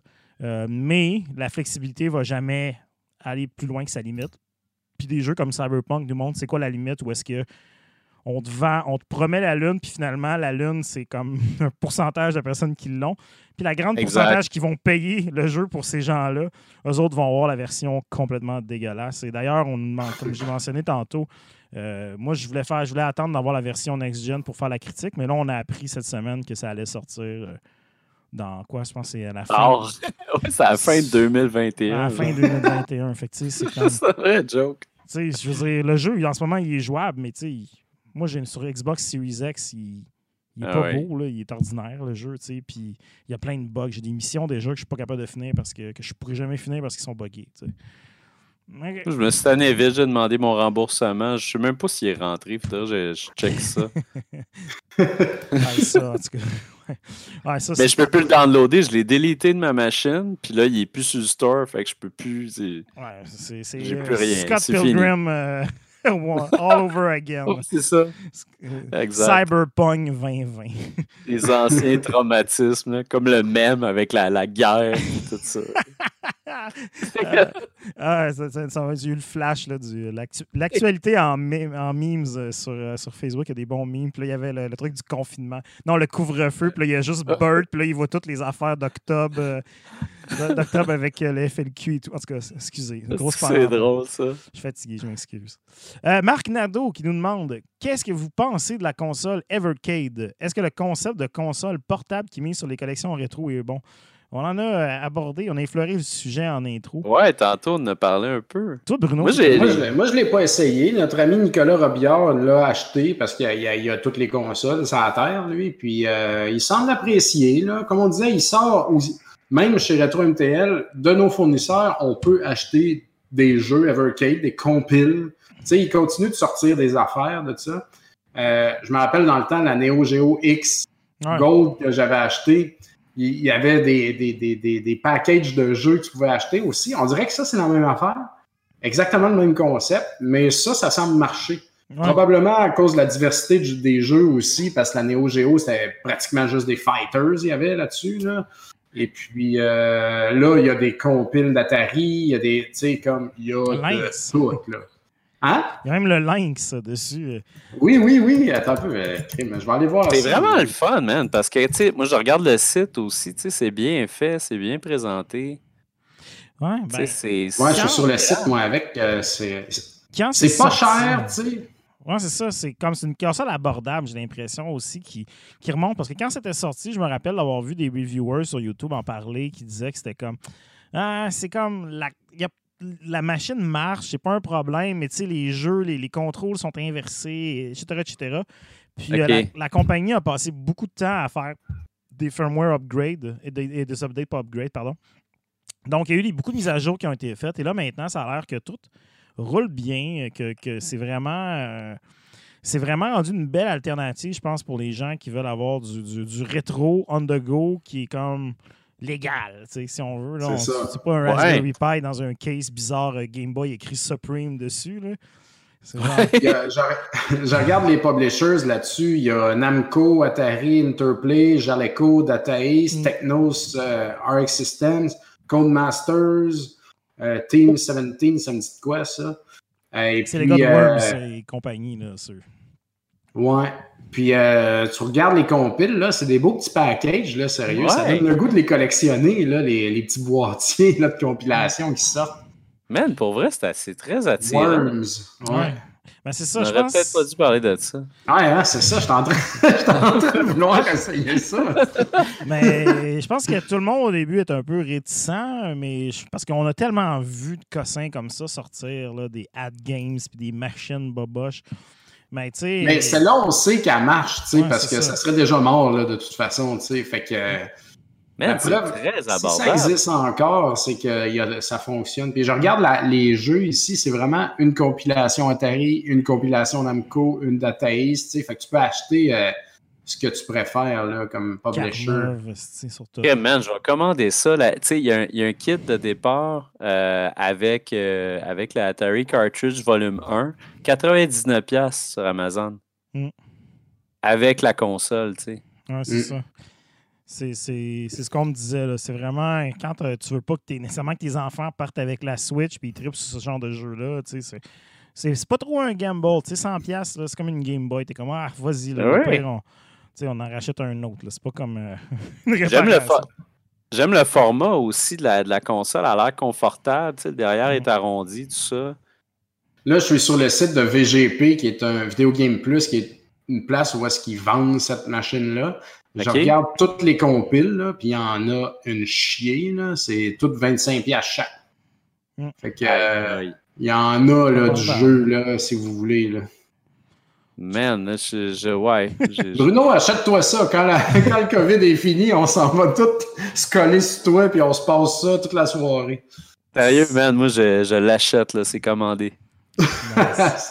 Merci à fait. Marc Nadeau euh, de créer des besoins comme ça. Exactement. Alors, Merci, Mac. Dernière question des Patreons euh, de la part de Antonin qui demande Vous devez choisir entre un ou l'autre. Et on a deux choix. Alors, les choix sont Carnov 2 ou Ferdinand Social 2. Ah, Carnov 2. Ouais, euh, Carnov, compte Carnov. Hey, sérieusement, moi, je suis, je suis team euh, Ferdinand Social. Là, euh, euh, oh, on- euh, ah, c'est vrai, c'est ma caméra, elle apparaît à l'envers. Mais oui, euh, euh, The Vampire Master of Darkness, euh, moi, je, je pense que Ah oui. le meilleur GoBot de Castlevania. c'est- Fred, on voit, tes, on voit tes cartridges à l'endroit quand tu les présentes pour vrai. Ouais, toi, tu les vois, mais c'est parce que moi, je capture mon écran. Puis, tu sais, c'est comme. Ah, c'est vrai. Ouais, c'est- Colin. c'est- Tout est mêlé. mais, mais il- Carnov, il faut un retour de Carnov, Colin, ça n'a pas de bon sens. Mais il y en a un, il y a Carnov's Revenge ou quelque chose dans l'arcade qui est un jeu de combat de Dataïs qui est vraiment pas Ouais. bon. Là. Ouais, est pas ben, bon, c'est, puis- euh, c'est History- Fighters History euh, au Super NES, là, quelque chose Ouais. de même. là. Ouais, puis il, c'est est pas bon, c'est pas bon. il est apparu aussi dans l'excellent jeu Heavy Burger. Heavy aussi- Burger. C'est pas le Carnov, c'est pas le premier boss dans euh, voyons le jeu Bad Dudes. Bad Dudes. Oui, ouais. c'est dans. Bad Dudes. Il est, Exact. il est un peu partout, Carnov. Jamais loin. c'ti. Crash du feu, c'était Il était au Capitole, c'ti, en train de faire l'insurrection pis tout. Crachait du feu sur euh, J'espère que là, le show sort le 19, le 19 janvier. J'espère que ceux qui vont l'écouter en podcast demain, il n'y aura pas comme de quoi de super trash qui se passe aux States avec, avec, le- avec Trump et compagnie, puis l'insurrection Ouais, c'est- totale. Puis nous, on est là, puis on fait des jokes de Carnov pendant que les gens sont stressés. C'était sa dernière journée au bureau à Trump, euh, d'ailleurs, aujourd'hui. c'est je vrai. pense. Il faisait ses Ouais. boîtes, là. Avec les petits. C'est drôle parce qu'il y a comme plein de. Là, c'est une parenthèse, mais il y a plein de photos qui sortent de- des déménageurs qui sortent de son stock. Puis genre, il y a plein de photos que t'es comme. C'est- une joke, ça, ou c'est un montage. Il y a comme il y en a une qui c'est quelqu'un qui déménage un Mjolnir, le marteau de Thor. Puis là, je suis comme. Dites-moi que c'est fake. Je veux pas savoir si c'est vrai, ça. En tout cas. Euh, bon, fait que ça, ça fait le tour de- des- des- des patrons. Euh, je sais pas si qui, qui veut y aller piger dans le Facebook. Je pense qu'on avait quand même une. Ouais, ben, on va les faire. Je suis là. Donc, on va commencer avec Simon Fréchette Daou qui demande Qu'aimeriez-vous voir dans le nouveau jeu Open World de Star Wars qu'Ubisoft vient d'annoncer?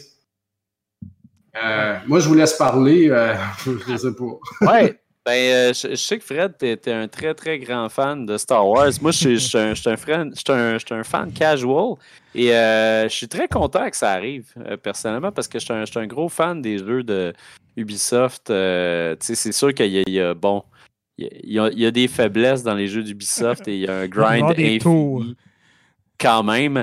Mais c'est mais il y a, il y a quand même un, bon côté à tout ça. Puis je trouve qu'ils ont quand même un bon carré de sable, une super bonne base pour faire de quoi de bien intéressant. Moi, présentement, euh, je- j'en ai parlé euh, sur ma page de chroniqueur, mais un de mes meilleurs jeux de l'année, c'est euh, Phoenix Rising, Immortals. J'ai énormément de fun avec ce jeu-là. Puis tu sais, c'est. C'est juste du, du dumb fun.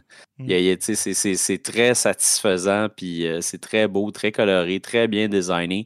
Euh, c'est un peu ce que j'aimerais de, de Star Wars, en fait. J'aimerais ça avoir juste du, du fun de leveler up un personnage, puis d'être dans un monde vivant, puis tout ça. On- on- on n'a pas tant eu ça avec Star Wars, en tout cas pas, de, pas dans les récentes années, euh, à ma connaissance. Fait que, tu sais, parce que je sais pas, tu sais, euh, Knights of the Old Republic, je pense que c'était Ouais, un, peu MMO. open world. Ouais, c'est un MMO. C'est ça. Mais c'est ça, c'est à cause, c'est pas mon genre, fait que ça a comme. Non, c'est ça. Je suis passé à côté, tu sais. euh, fait que, tu sais, Fallen Order, j'aimais ça jusqu'à ce que j'aime pas ça. Tu sais, plus t'avances de la fin, plus c'est plus c'est décourageant et Ouais. pas si incroyable. Fait que je sais pas. Toi, Fred? Ben écoute, moi, euh, j'ai travaillé longtemps chez Ubisoft, là, à peu près 14 ans. Fait que tu sais, c'est sûr que la recette euh, Open World d'Ubisoft, je la connais trop bien. là. Ouais. C'est comme, euh, c'est comme demander au gars qui fait la pizza chez Pyros sur Ontario s'il mange encore sa pizza après tout ce temps. Euh, mettons que juste quand il est obligé. Là. Fait que c'est sûr que je trouve ça cool quand même. Honnêtement, euh, je- je- je- je- j'espère que j'ai des collègues qui vont. euh, ben là, c'est sûr, on ne voit plus personne, on est tous chez nous, là, mais c'est des anciens Ouais. collègues qui vont me, vont me donner des informations. Je sais pas. C'est sûr que je suis curieux. Puis tu sais, en même temps, moi, je suis surtout excité à l'idée de. Est-ce que ce partenariat-là va ramener euh, des- des- des- des- d'autres choses aussi, tu sais, comme du Marvel, Ouais. juste comme ça? Pas parce que les jeux de Marvel, euh, ils, sont, ils ont tous été bons dernièrement, mais du moins, tu sais, je suis ah, ben peut-être que. Peut-être, je sais pas. Mais c'est bien intéressant. c'est sûr que, comme je te dis, moi, ce que j'aimerais qu'il se passe dans ce jeu-là, écoute, euh, je sais pas, tu sais, moi, j'ai beaucoup aimé Jedi Fallen Order, puis je sais pas si ça me tente d'aller dans l'open world. Si on va dans l'open world, j'aimerais ça que ce soit quelque chose de différent. Tu sais, peut-être plus près de Starlink, je sais pas, d'être peut-être différent d'avoir un bonhomme Jedi avec un sable laser qui fait des counters, qui grimpe sur des tours, puis qui unlock, qui, qui, qui attaque des campements. tu sais. Ça serait le fun tu sais, d'a- d'arriver. Oh shit, ok, ouais, c'est pas ce que je m'attendais. tu. Tu Ben, joues à R2D2, moi- Chris. Ouais, moi, j'a- moi j'avais un rêve, genre, pendant que j'étais à Monsieur Net, j'ai critiqué le genre le, un Battlefront sur la sur la PSP. Ouais. Euh, Puis c'était Battlefront, Battlegrounds, je pense quelque chose. Ouais, je, je me souviens plus c'était je me souviens plus c'était quoi le titre exact, mais c'était c'était un, un Battlefront avec des, tu sais, des, des petites arènes, puis tu te battais contre des bots, puis tout ça, puis tu sais, c'était quand même le fun. mais- Renegade Squad- Squadron. Ouais, ouais. ah, c'est ça, exact. Puis ce qui était le fun, en fait, c'est que toutes ces, toutes ces scènes-là, tous ces endroits-là euh, semblaient être comme un gros monde vivant. Puis c'est ça qui était cool, tu sais, comme tu peux rentrer dans un vaisseau, aller dans les airs, tout.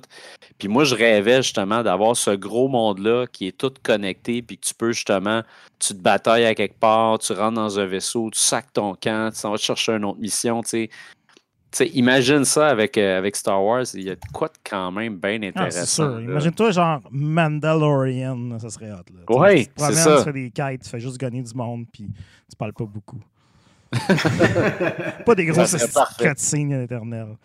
Ben, de toute façon, Ouais. ils Nintendo excelle là-dedans avec, euh, avec Link, qui dit jamais rien, puis qui bat tout le monde. All right. Prochaine, prochaine question de Jean-Martin Rousson. Dans quel ordre classez-vous vos jeux dans vos bibliothèques? Par ordre alphabétique, par développeur, éditeur, par couleur? Moi, je dirais que ça dépend de quelle section de collection il faut classer. Exa. Parce que NES euh, loose, ben, tu mets en ordre alphabétique, Exact. mais NES en boîte, euh, euh, quelqu'un pourrait être tenté de faire les Capcom pour avoir tu sais, tout pareil, Konami, tout ça. Moi, j'ai fait les deux un peu, là, je suis revenu à l'ordre alphabétique là-dessus, puis euh, je sais pas trop. Là. Ah, moi, je suis 100 pour... Oups, j'ai fait tomber quelque chose. Toi, t'es 100% couleur ou Comme développeur. toi, euh, exactement. Le NES, c'est ordre alphabétique. Euh, Genesis, Redbox ensemble. Toutes les Exact. autres euh, boîtes mélangées par développeur. Toutes les black box ensemble. Comme tu peux voir, ma, ma- ma petite section Dreamcast aussi par la couleur de la tranche. Oui, Euh, ça, il y, a- il y a un gars sur le CCJVQ Ouais, qui a peu- cette semaine, il a montré sa collection Dreamcast. Il vient de finir le full set. Puis là, il a tout mis ça en ordre alphabétique. Fait que ça clignotait, tu sais, noir, blanc, noir, blanc, orange, noir, blanc, noir, blanc, noir. Là, je suis comme, ah, man, une rangée de blanc, une rangée de noir, s'il vous plaît, là, tu sais. Exact. Mais Ah ouais. oui, il trouvait ça très loufoque, là, mais il comme malade mental. Pas là, il, précis. il savent de quoi il parle. Mais ouais, euh, Aïe, aïe. 100% comme tu as dit. euh, se- selon la console, tu y vas avec ce qui paraît le mieux. là. Puis pour la Switch, euh, on pourrait penser que c'est facile parce que c'est juste un Red Wall of Death, tu sais, tout rouge. C'est ça que c'est. Par contre, on parlait tantôt de Super Rare Games euh, et jeux européens. Eux, les jeux européens, le titre du jeu, il est centré sur la tranche, il n'est pas aligné à gauche. Là, c'est rendu à anal où est-ce que je me dis, je devrais-tu mettre les Européens ensemble pour avoir tous des titres centrés, puis tous des titres alignés à gauche, Ah et puis ouais, ensuite les Japonais, tu sais. Je pense que je devrais faire Ouais, ça je pour mieux que- dormir. Moi, je pense que je ferais ça aussi. Ça me gosse. Ouais. Non, c'est ça, de la misère à dormir ces temps-ci. Je pense que ça faire être ça, là. en fait. peu. Faut- On va finir le show. Je m'en rends pas compte, tu sais. fait que euh, ça répond à la question. Frédéric Olivier, euh, j'ai plein. Oliveira de Mello. Avez-vous des jeux digitaux sur des consoles qui ne sont plus disponibles et que vous gardez que pour ça? Ben, Moi, j'ai une peut-être, PS3 qui dort présentement. On parlait de Scott Pilgrim tantôt, c'en est un. Euh, moi, j'ai encore Renegade Ops qui traîne sur ma Ouais. PS3 que j'aimerais bien gros avoir un jour. On verra. Peut-être physique, j'en rêve. Je pense que tous ceux qui ont une Wii, il y a les trois Konami Rebirth là-dessus qui dorment pour toujours et puis qu'on est comme fuck, on le. Moi, ben oui, il y a ça. Il y a ma 3DS aussi. J'ai songé vendre ma 3DS dernièrement parce que je touche pas beaucoup. Mais il y a Shantae's Risky's Revenge, qui est Shantae 2, dans le fond, qui viennent juste de sauvagement, d'ailleurs, enlever du DSi Wear. Euh, donc, si tu voulais ce jeu-là, Dread de même, il n'est plus disponible.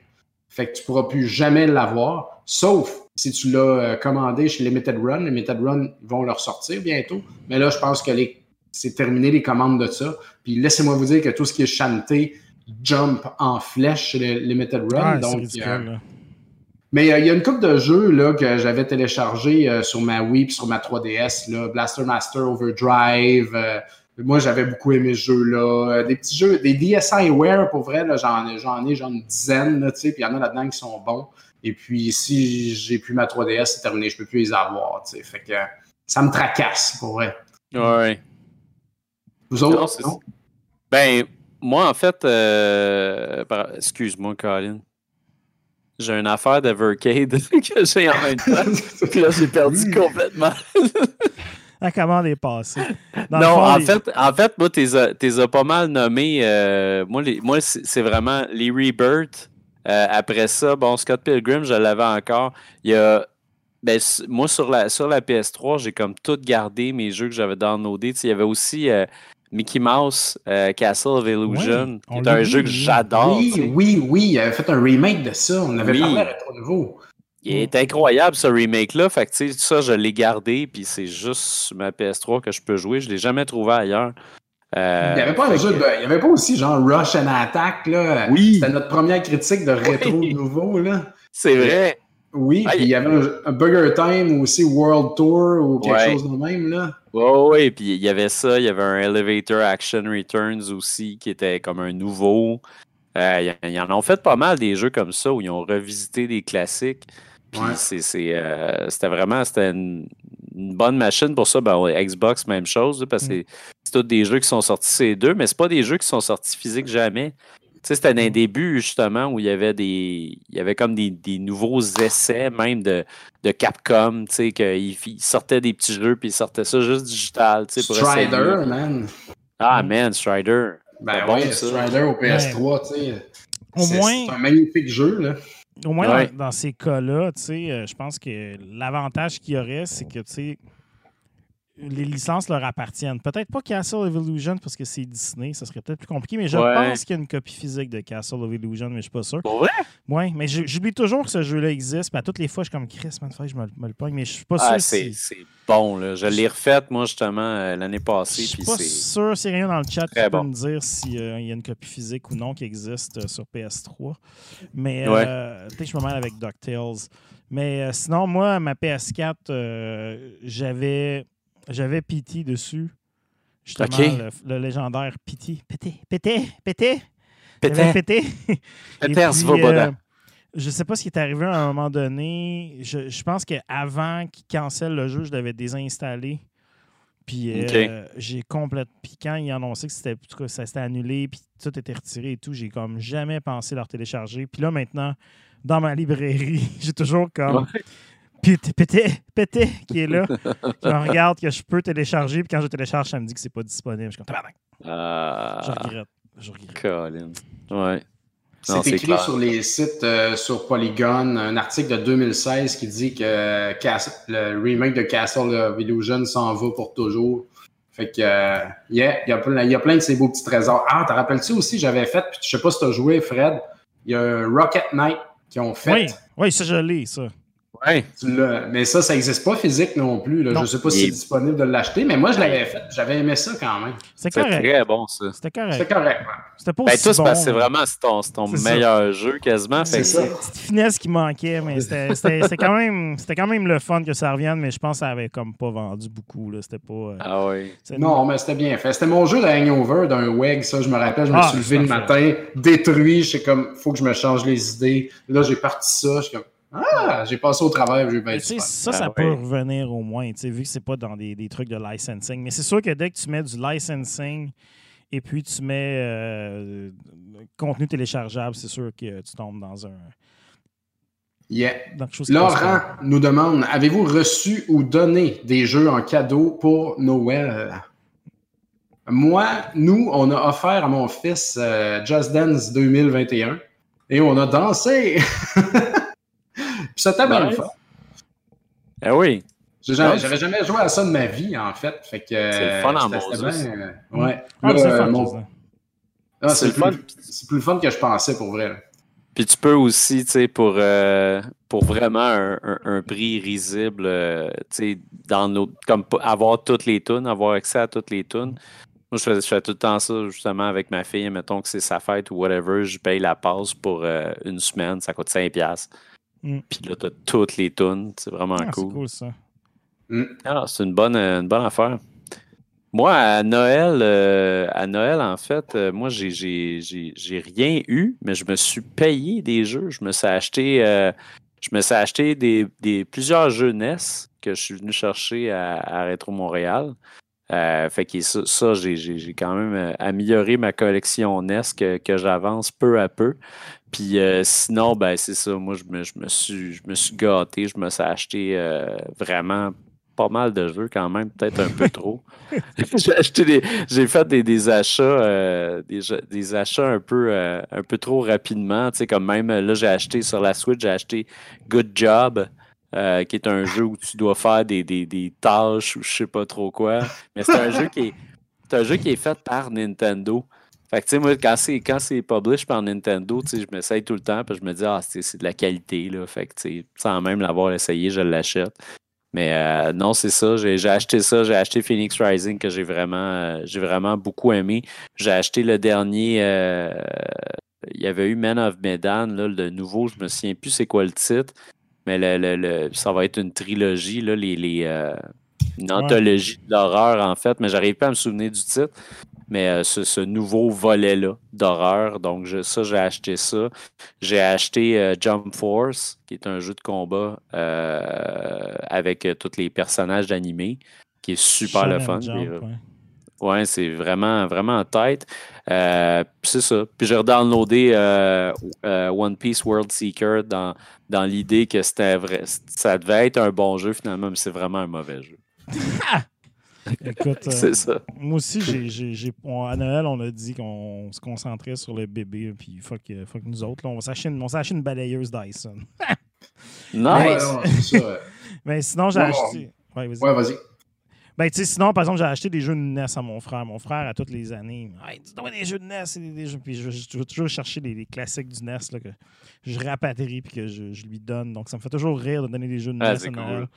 J'ai- j'ai sa liste, je sais qu'est-ce qui est bon. Je suis comme, ah, qu'est-ce que j'ai accès à euh, chez Retro MTL. Puis là, je suis comme, oh, OK, j'ai fait, un- j'ai fait un beau petit paquet bien ficelé avec ça. Puis j'ai j'ai pitché des cassettes.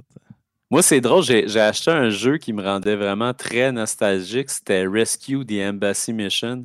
Ouais. J'ai pogné ça à Retro MTL. Tu sais, c'est- c'est c'est pas un jeu qui est cher, c'est un jeu qui est genre c'est 5$. piastres, Là, puis euh, je sais pas combien il coûte, c'est eBay, mais il doit pas être si cher que ça. Ouais, c'est 5 Yeah. Ah, c'est ça. Mais la pochette, elle vaut tout ça. Ah ouais. pochette, man. La pochette, c'est un jeu. Visuellement, c'était impressionnant, mais c'est un jeu qui dure 20 minutes. Là. Ah, c'est des mini-games, là. C'est- pas grand chose, là, mais euh, c'est ça. Mm. Les souvenirs.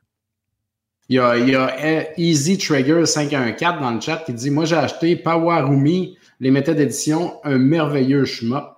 Ça, c'est quelque chose qu'on vient d'avoir chez Retro MTL. Puis, euh, moi, je m'en suis pogné une copie. Puis, euh, effectivement, je ne l'ai pas essayé encore. Il va falloir que j'essaye ça.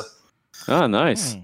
Prochaine question, Kevin Doré-Poudrier. Pensez-vous jouer un jour à des jeux en gang, genre Rocket League, Sea of Thieves, Windjammer, Disc Jam, Marbles on Steam, sur On Stream, Phasmophobia, etc. en live? Mm.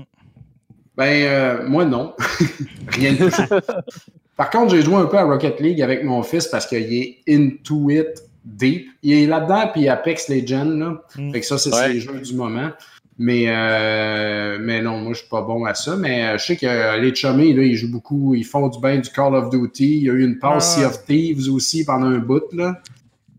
Mais Ben- je pense pas que vous allez faire ça live. euh, c'est plus euh, entre chummies pour le fun, là. Ouais, ben moi, je joue sur console. On joue beaucoup euh, on joue beaucoup de multijoueurs. Je suis beaucoup avec justement avec Eric Hébert puis André Paquette euh, du Geek Collectif. euh, on commence, on commence à embarquer plein de monde avec nous autres. là.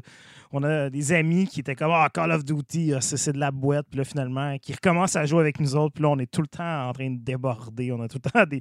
Des fois, il y a des soirées qu'on est obligé de se synchroniser. OK, là, c'est rendu compliqué, mais bon, on a aussi euh, La Fontaine qui est avec nous autres, euh, Elf, là, qui, qui, qui, euh, notre nouveau soldat. En tout cas, on est, c'est rendu comme vraiment un crew. euh, tous les soirs, il y a des gens pour jouer. Ouais. Donc Ça, c'est bien. Mais euh, je sais pas, il faudrait, on pourrait le faire, peut-être le faire à un moment donné, mais c'est sûr que je pense qu'on on, on- on est plus comme de couch euh, ensemble, là, mais euh, couché, couché en, en 2020, le divan, il a mangé une volée. Là. En sous-question. Ah, vas-y, Bruno. Ben, moi, c'est moi c'est quelque chose que j'ai toujours voulu faire, mais à toutes les fois que j'arrive pour le faire, je suis comme. Ah. Ah, moi, ma tête. comme euh, Non, c'est ça, c'est c'est que je, je vais, je vais gamer, puis j'étais un bout où, tu sais, je, je veux être tout seul, je veux faire mon affaire, puis sais, j'ai pas nécessairement le goût de parler à personne, mais, tu sais, je sais que ça, c'est ça, que ça peut être divertissant, que ça peut être le fun, mais c'est sûr que si tu streams dans l'idée que les gens te regardent, faut quand même, tu sais, faut, faut que tu livres un spectacle quand même, là, c'est pas quelque chose que tu fais, tu fais juste gamer, puis le monde regarde ton écran, puis tout, comme moi, dans mon cas, je suis pas un speedrunner, ni rien de ça. La seule affaire, c'est que j'ai une opinion sur tout. Fait que dans, dans le jeu, ça peut être comique, tu sais, mais, mais c'est ça. Fait que, euh, à voir. Moi, c'est peut-être quelque chose qui va arriver à l'avenir, mais ce que j'aimerais, ça serait d'avoir un endroit qui est dédié pour ça dans mon sous-sol. Puis je suis pas rendu là, je suis encore en train de rénover mon sous-sol. Moi, je suis en train de pré- préparer mes affaires là, pour streamer. J'ai ressorti mes trucs. J'ai recommencé à regarder comment je pourrais faire ça là, pour, mettons, un- une fois par semaine, faire un, un jeu. C'est pas un jeu obscur que tu découvres sur le Ouais. fly là, et tout. euh. Là, je, suis comme, je, je- je commence à être pas pire. C'était mon projet de 2021, là, de, justement, pour euh, tuer la dépression. Moi, je veux juste pas avoir d'horaire, en fait. C'est c'est ça qui est de plus en plus difficile. Plus C'est ça qu'il faut que tu plus le job. pour avoir C'est ça. Exact. du monde qui te regarde, là, tu sais. euh, c'est C'est ça, qui est dur, là. Eh oui. Euh, euh, en sous-question, il va falloir accélérer si on veut en faire plusieurs. En sous-question, Kevin Doré qui demande avez- Qu'avez-vous pensé du Nintendo Direct de Miyamoto qui présente le Super Nintendo World Park Attraction? Ça a l'air cher. Oui. Moi, j'ai, Je n'ai pas regardé ça, moi, en plus. Je- personnellement, j'ai trouvé ça un peu triste. Euh, je- j'ai, ouais, ça, c'est- c'est comme j'ai, j'ai l'impression qu'il n'y a rien à faire là-bas. Non, mais je pense c'est- que c'est- je pense que c'est cool, mais ouais, ça a l'air Ça a l'air correct. Ça a l'air correct, mais moi, la, la- la- moi mon meilleur bout, puis c'est meme worthy, c'est quand il passe dans le tunnel. Puis il explique vraiment, il dit, tu sais, on a toujours voulu, on n'a jamais vu à l'intérieur d'un tuyau qu'est-ce qui se passait. Puis j'ai toujours voulu imaginer qu'est-ce qui se passait dans le tuyau. Là, il rentre dans le tuyau. C'est juste C'est un juste des lumières. C'est juste un bout de verre avec des lumières qui passent des stripes de, de LED, tu sais. C'est comme, voyons donc, quel pétard mouillé.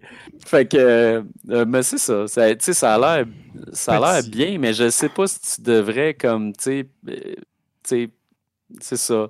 Refaire ton hypothèque puis tout le kit pour euh, t'en aller. visiter ça. Ben, tu sais, Aller visiter ça, tu sais, ça va être comme les lapins crétins, là, un- ouais. une petite heure en après-midi, puis les kids ont faim puis sont tannés. Je pense que la grosse affaire, c'est qu'il y a un genre de Mario Kart en réalité augmentée. puis Exact. C'est genre tu sais, des lunettes que tu te mets dans la face puis des affaires qui se projettent, mais tu sais, tu peux pas montrer ça à la TV. Ça.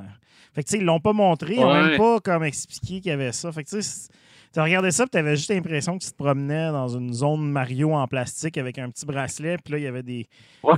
des affaires que tu poquais avec ta main, mais tu sais, j'imagine des, des fils de monde qui attendent pour puncher le bloc, tu sais. Ah ouais, Ben- ça, c'est comme le passeport au zoo. tu sais. On va avoir une tonne de monde qui vont attendre. Je veux mon étampe. Trouve, Ben, tu mais- trouves l'étampe, tu sais, l'étampe est comme, il y a une file en avant, c'est comme, elle là. Ah, ils vont quand même faire des tonnes d'argent avec Ah, ça. mais là, moi, Ah, ça va imprimer de l'argent. c'est au Ah ouais, Japon, là, pour le moment, mais tu sais, sérieusement, il y, en aurait, il y en aurait un à peut-être plus accessible. C'est sûr que j'irai avec Ben, ils disent qu'ils veulent en ouvrir ailleurs quand même, qu'on Ouais, soit pas ça. obligé d'aller au Japon. S'ils en font un à Tedford, je vais y aller. First. Avec de la viande dedans. Super Mario Land, tête forte. Nick Lachapelle nous demande Que pensez-vous de la Atari VCS à date? Donc, je sais pas si vous avez regardé, notre ami Élie Rodrigue, lui, il en a commandé une et il nous a fait un genre de démo, tu sais, il nous a montré Ouais. ce que c'était. Fait que effectivement, c'est un ordinateur. Euh, c'est pas Linux. On, dit ouais, c'est un genre de Linux box. C'est Linux.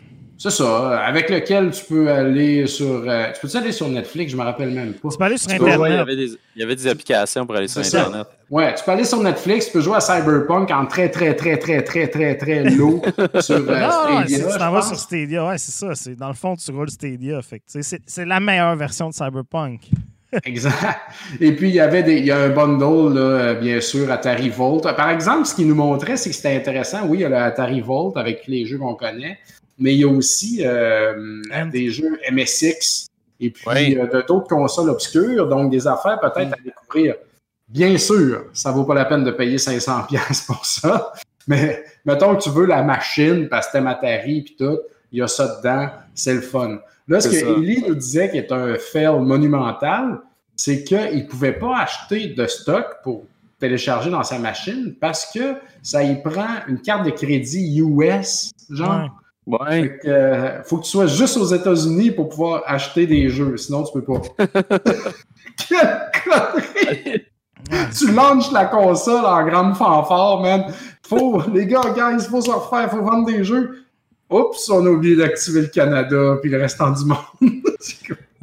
c'est assez, assez, spécial. Tes euh, seuls clients peuvent pas acheter les jeux. Mm. Mais, écoute, c'est. Elle est belle, par exemple. Elle est vraiment belle. Ça fonctionne. Ah, les manettes aussi. Les manettes, là, la, manette pro, là, genre, ça coche. Puis euh, la classique euh, joystick, là, puis la machine, elle vient avec une de chaque. Ça, j'étais surpris. Je pensais qu'il fallait acheter la classique ou acheter la pro. Non, c'est ça. donne ça avec, tu sais. Mm. Fait que la machine est belle, les manettes sont têtes et puis le package est nice. Ça vaut-tu ce que ça vaut? Euh, non, c'est pour les amateurs de Atari. sais. Moi, je me suis retenu de me lancer là-dedans, puis euh, je suis content parce que je veux slim down un peu mes dépenses. Si t'aurais fait avec ça, anyway, t'aurais ben, joué à l'Atari. C'est ça. Parce qu'en plus, pour, pour, euh, pour quelqu'un comme toi qui aime le physique, c'est inutile une machine de même. Cette machine-là est, inutile pour tout le monde, en fait. C'est triste, mais c'est comme ça. Ouais. Est-ce que la Evercade est dans la même catégorie? Non, la Evercade, elle, elle offre, man. Elle est cheap, puis elle donne, elle donne, tu sais. Fait que. Achète-toi ça. On va te commencer par Evercade la semaine prochaine. On va tout avoir des, des chandails rouges et blancs. Ah ouais. ça serait malade. Nick Lachapelle nous demande aussi en sous-question avez-vous changé d'idée sur votre précommande de l'Intellivision Amico? Je pense que cette euh, question-là est dirigée vers moi, euh, mais je pense qu'il connaissait déjà la réponse anyway. Mais effectivement, j'ai décidé d'annuler ça. Mais l'Amico est repoussé, bien sûr. Ils ont annoncé ça dernièrement. Et puis, euh, je pense qu'il y a eu un genre de live ou un, une vidéo que Tommy montrait. Puis là, c'était comme fail encore de te booter avant de te rendre dans le menu principal. C'était long. Il semblait avoir du lag d'un jeu. Astro Smash, c'était comme un bordel visuel. En tout cas, c'est l'avenir n'est pas très reluisant là, présentement pour Fait que moi, j'ai changé d'idée pour ma précommande pour répondre à la question. Et puis, euh, tel qu'il l'avait dit, il avait dit, vous pouvez annuler votre précommande en tout temps et on vous rembourse. Et ils me l'ont fait, puis ça n'a pas été une traînerie. Fait que ça ne veut pas dire que j'aurai jamais d'amicaux. Je vais peut-être empoigner une usagée euh, ou à 100$ au Walmart ou je m'en Non, mais, tu ne gèles pas 500$ pour de quoi que tu ne sauras pas ça va arriver quand. Exactement, exactement. Il y en aura pour tout le monde des amicaux. ouais, je pense. Daniel Vaillancourt qui me demande Es-tu encore bien avec ta décision de vendre une partie de ta collection? Donc, euh, ben, pour répondre rapidement, j'ai fait un gros achat euh, dernièrement. J'ai acheté euh, Stadium Events au, NES. D'ailleurs, j'aurais dû l'emmener pour le montrer, mais je ne voulais pas en faire un sujet. Mais cette, vous écouterez mon podcast pour plus de détails là-dessus, là, pour être franc. J'ai un épisode totalement dédié là-dessus. Mais bref, ce jeu-là qui est arrivé chez nous m'a poussé euh, mentalement à vouloir me départir d'une bonne partie de mes jeux. Et puis, euh, oui, il y a une question d'argent là-dedans, mais ce n'est pas que argent, c'est aussi, euh, je sais pas, j'ai envie de faire de l'espace, puis je laisse partir des choses. Et puis, j'ai une collection Sega Saturn qui vaut genre 6-7 000 puis euh, j'ai décidé de remplacer ça par le mode de Terra Onion qui coûte genre 200 pièces puis qui peut booter n'importe quel jeu que ça retombe dans ta vie. Fait que j'ai vendu tous mes jeux Coleco parce que je vais avoir une Coleco euh, Phoenix. Et puis euh, j'ai une flashcard, fait que je peux jouer à tous les, les jeux Coleco que je veux. Fait que bref, personnellement, dans ma collection, NES, Super NES, Game Boy, Switch, c'est intouchable. Et puis, pour le reste, je joue avec ça. Mais j'ai travaillé beaucoup dernièrement à vendre des chunks de ma collection, puis j'ai comme vendu, man, tous mes jeux Coleco, one shot, bang, à quelqu'un, c'est parti au main. Tu sais, il y a des gens qui m'ont acheté ça, puis ça libère tellement d'espace chez ben nous. là. C'est comme. Euh, ça me fait du bien, là, sérieux. Puis euh, je me rends pas compte. Euh, parce que quand tu collectionnes les jeux, puis moi, moi je suis de même, je, je veux tout le temps comme, OK, il faut pas que j'oublie mon set Coleco, tu sais, ce manuel-là, c'est pas le bon. Ah, lui, ça me prend un upgrade. Ah, il manque tel jeu pour finir telle série, puis tout. Puis c'est niaiseux, mais tu sais, tu penses à ça parce que tu veux compléter des affaires de la main. Puis ça, ça, ça te fatigue mentalement, tu sais. Fait que là, j'ai plus de Coleco, mettons. Ben, j'ai plus jamais besoin de penser à ça. Je suis comme, hey, je peux me concentrer sur d'autres choses, tu sais. Fait que c'est juste de libérer ton esprit, libérer de l'espace, puis libérer du budget, dans le fond. Et puis, euh, pour répondre à la question, je suis très à l'aise avec ça, sérieux. J'ai pas de j'ai pas de remords là, du tout. Et puis, euh, ça va très bien. Mm. J'aimais beaucoup ma collection Sega Saturn quand même. J'ai des jeux là-dedans qui valent 1000$, 800$, 400$. C'est une grosse collection, comme très, très enviable, je trouve. Là. Et puis, c'est dur à vendre parce que c'est très niche aussi. Mais euh, comme dirait Mac Bergevin, à la fin de la journée, euh, je pense que je vais être satisfait. Jim Gendron, quel est votre jeu Star Wars préféré? Oh, oh my God. écoute, euh, Jedi Knight, non, c'est Star Wars Dark Forces 2 Jedi Knight sur PC. Je pense que c'est un des jeux que j'ai le meilleur souvenir. C'était c'était le premier en 3D où tu avais vraiment un sable laser puis tu pouvais faire des moves de, lightsaber et tout. Là, qui, euh, il y avait un mode même multijoueur. Euh, ça, c'était vraiment mon. Euh, ça, ça j'ai vraiment beaucoup joué sur PC à l'époque. Celui-là, je dirais. puis il y a eu des suites, il y en a même eu des limited runs, des versions console et tout, mais vraiment la première version sur PC avec, les, avec les, cinématiques faites avec des vrais acteurs, mais des acteurs vraiment série C, là, vraiment mauvais avec de la CG au travers. C'était complètement dégueulasse puis kitsch. Mais c'est encore dans mon cœur. C'est vrai. Moi, je, moi, je pense que euh, j'hésitais, là, mais euh, Force Unleashed, je pense que c'est pas mal. C'est quelque chose qui m'a vraiment marqué beaucoup, beaucoup, beaucoup. J'avais vraiment eu énormément de fun. Oui, c'est ça, à diriger toute cette patente-là. Puis là, j'arrive, tu sais, je suis sûr que tu le sais, euh, Fred, en fait, je jouais sur ordinateur, sur PC, à un jeu de vaisseau, genre un TIE Fighter. Ouais, ben, euh, C'était quoi ça? Ben, il, y a, eu trois. Il y a eu X-Wing, que tu jouais des X-Wing. Il y a eu TIE Fighter. C'est TIE Fighter que je jouais. Mais ça, c'est les, deux premières versions, c'était vraiment des gros graphismes polygonaux, un peu ah à Star Fox. Puis après ça, il y a eu X-Wing versus TIE Fighter, qui était comme un mix des deux. Puis là, les graphiques étaient en 640 euh, par 480p. Puis là, c'était comme. Il y a des textures, man. Des textures. C'était fou. Mais j'ai adoré ce jeu-là. C'était tellement le fun. Les cutscenes étaient hot parce que c'était comme du pixel art, euh, genre animé avec juste des bouts de, de sprite qui bougeaient. Là. Ouais. ça commençait, puis t'es rentré dans le X-Wing, puis c'était tout noir, puis il y avait juste comme des, des, des, tracés rouges, puis t'avais comme le pilote qui faisait juste comme. J'aimais ça, ce temps-là, ces jeux-là. Pensez pour le monde qui nous écoute en audio et qui n'ont pas vu ce mouvement de main. ça vaut la peine. Regardez la vidéo pour ça. Mais ouais, c'était hot en crème. Ah oui. Moi, j'ai pas vraiment, pour être franc, là, à part ceux-là au Super NES, là, j'ai. Euh, puis même à ça, c'est vraiment pas mes jeux préférés parce qu'ils sont très, très difficiles. mais. Euh, oui, vraiment. J'ai pas de jeu Star Wars qui est. Euh, quand je vois Star Wars, je suis pas excité du tout, en fait, mais... dans l'univers des jeux vidéo. Là. Sinon, il y a Star Wars à l'arcade qui était vraiment le fun. Ouais, ouais j'ai joué, Le jeu original, là, il est vraiment le fun. C'est comme si tu peux mettre la main sur une un vrai cabinet Star Wars, c'est fantastique. As-tu joué dernièrement à ça? Parce que t'es vraiment assis à terre dans une petite boule. c'est fucking drôle parce que, tu sais, c'était vraiment pour les enfants. Puis, tu sais, c'est comme pour ceux qui c'est un cabinet fermé. Ben, je sais pas si on parle du même. Il n'est pas 100% fermé, là, mais ouais, c'est le sit-down, c'est un gros cabinet, puis il n'y en a pas beaucoup là, dans le monde. C'est ça, moi j'ai joué, moi, j'ai joué euh, standing. Là. Il y a un standing aussi, mais c'est le même jeu. La, version assise, c'est comme, c'est comme une, un cockpit. Ben, c'est un cockpit vraiment plus comme en assez, Ouais. assez étroit, mais tu c'est vraiment pour enfants. C'est comme. Fait que tu sais, tu te rends dedans, puis t'es assis à un pied du sol, puis t'es juste comme. C'est vraiment très drôle. là. Il l'avait, euh, il y avait eu une exposition à un moment donné, je pense, sur les jeux vidéo au centre. Oui, dans Oui, le vieux, ouais, je l'avais l'avait essayé. Ouais, c'est ça, il était là. Euh, euh, René Cadieux, quel est votre jeu le moins attendu en 2021? Si, bol, quelle, quelle question. Écoute, euh, Le jeu annoncé que tu sais, vous en foutez. Là. euh, Moi, je ne suis pas trop au courant, pour être franc. Là.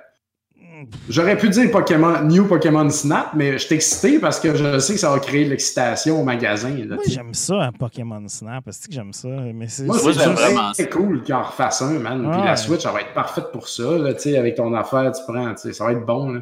J'espère que ça va, être, ça va être plus deep que le premier, parce que le premier était le fun, mais tu sais, c'était une belle location. Là, tu sais. Euh, Le jeu que je Moi, ça en pense. Ouais. hein. T'en as-tu un, toi? J'en ai pas vite, mais vas-y avec le tien. Je, je, je, je compute le Moi, mien. c'est Hogwarts Legacy. J'en ai absolument rien à foutre. Ouais, écoute.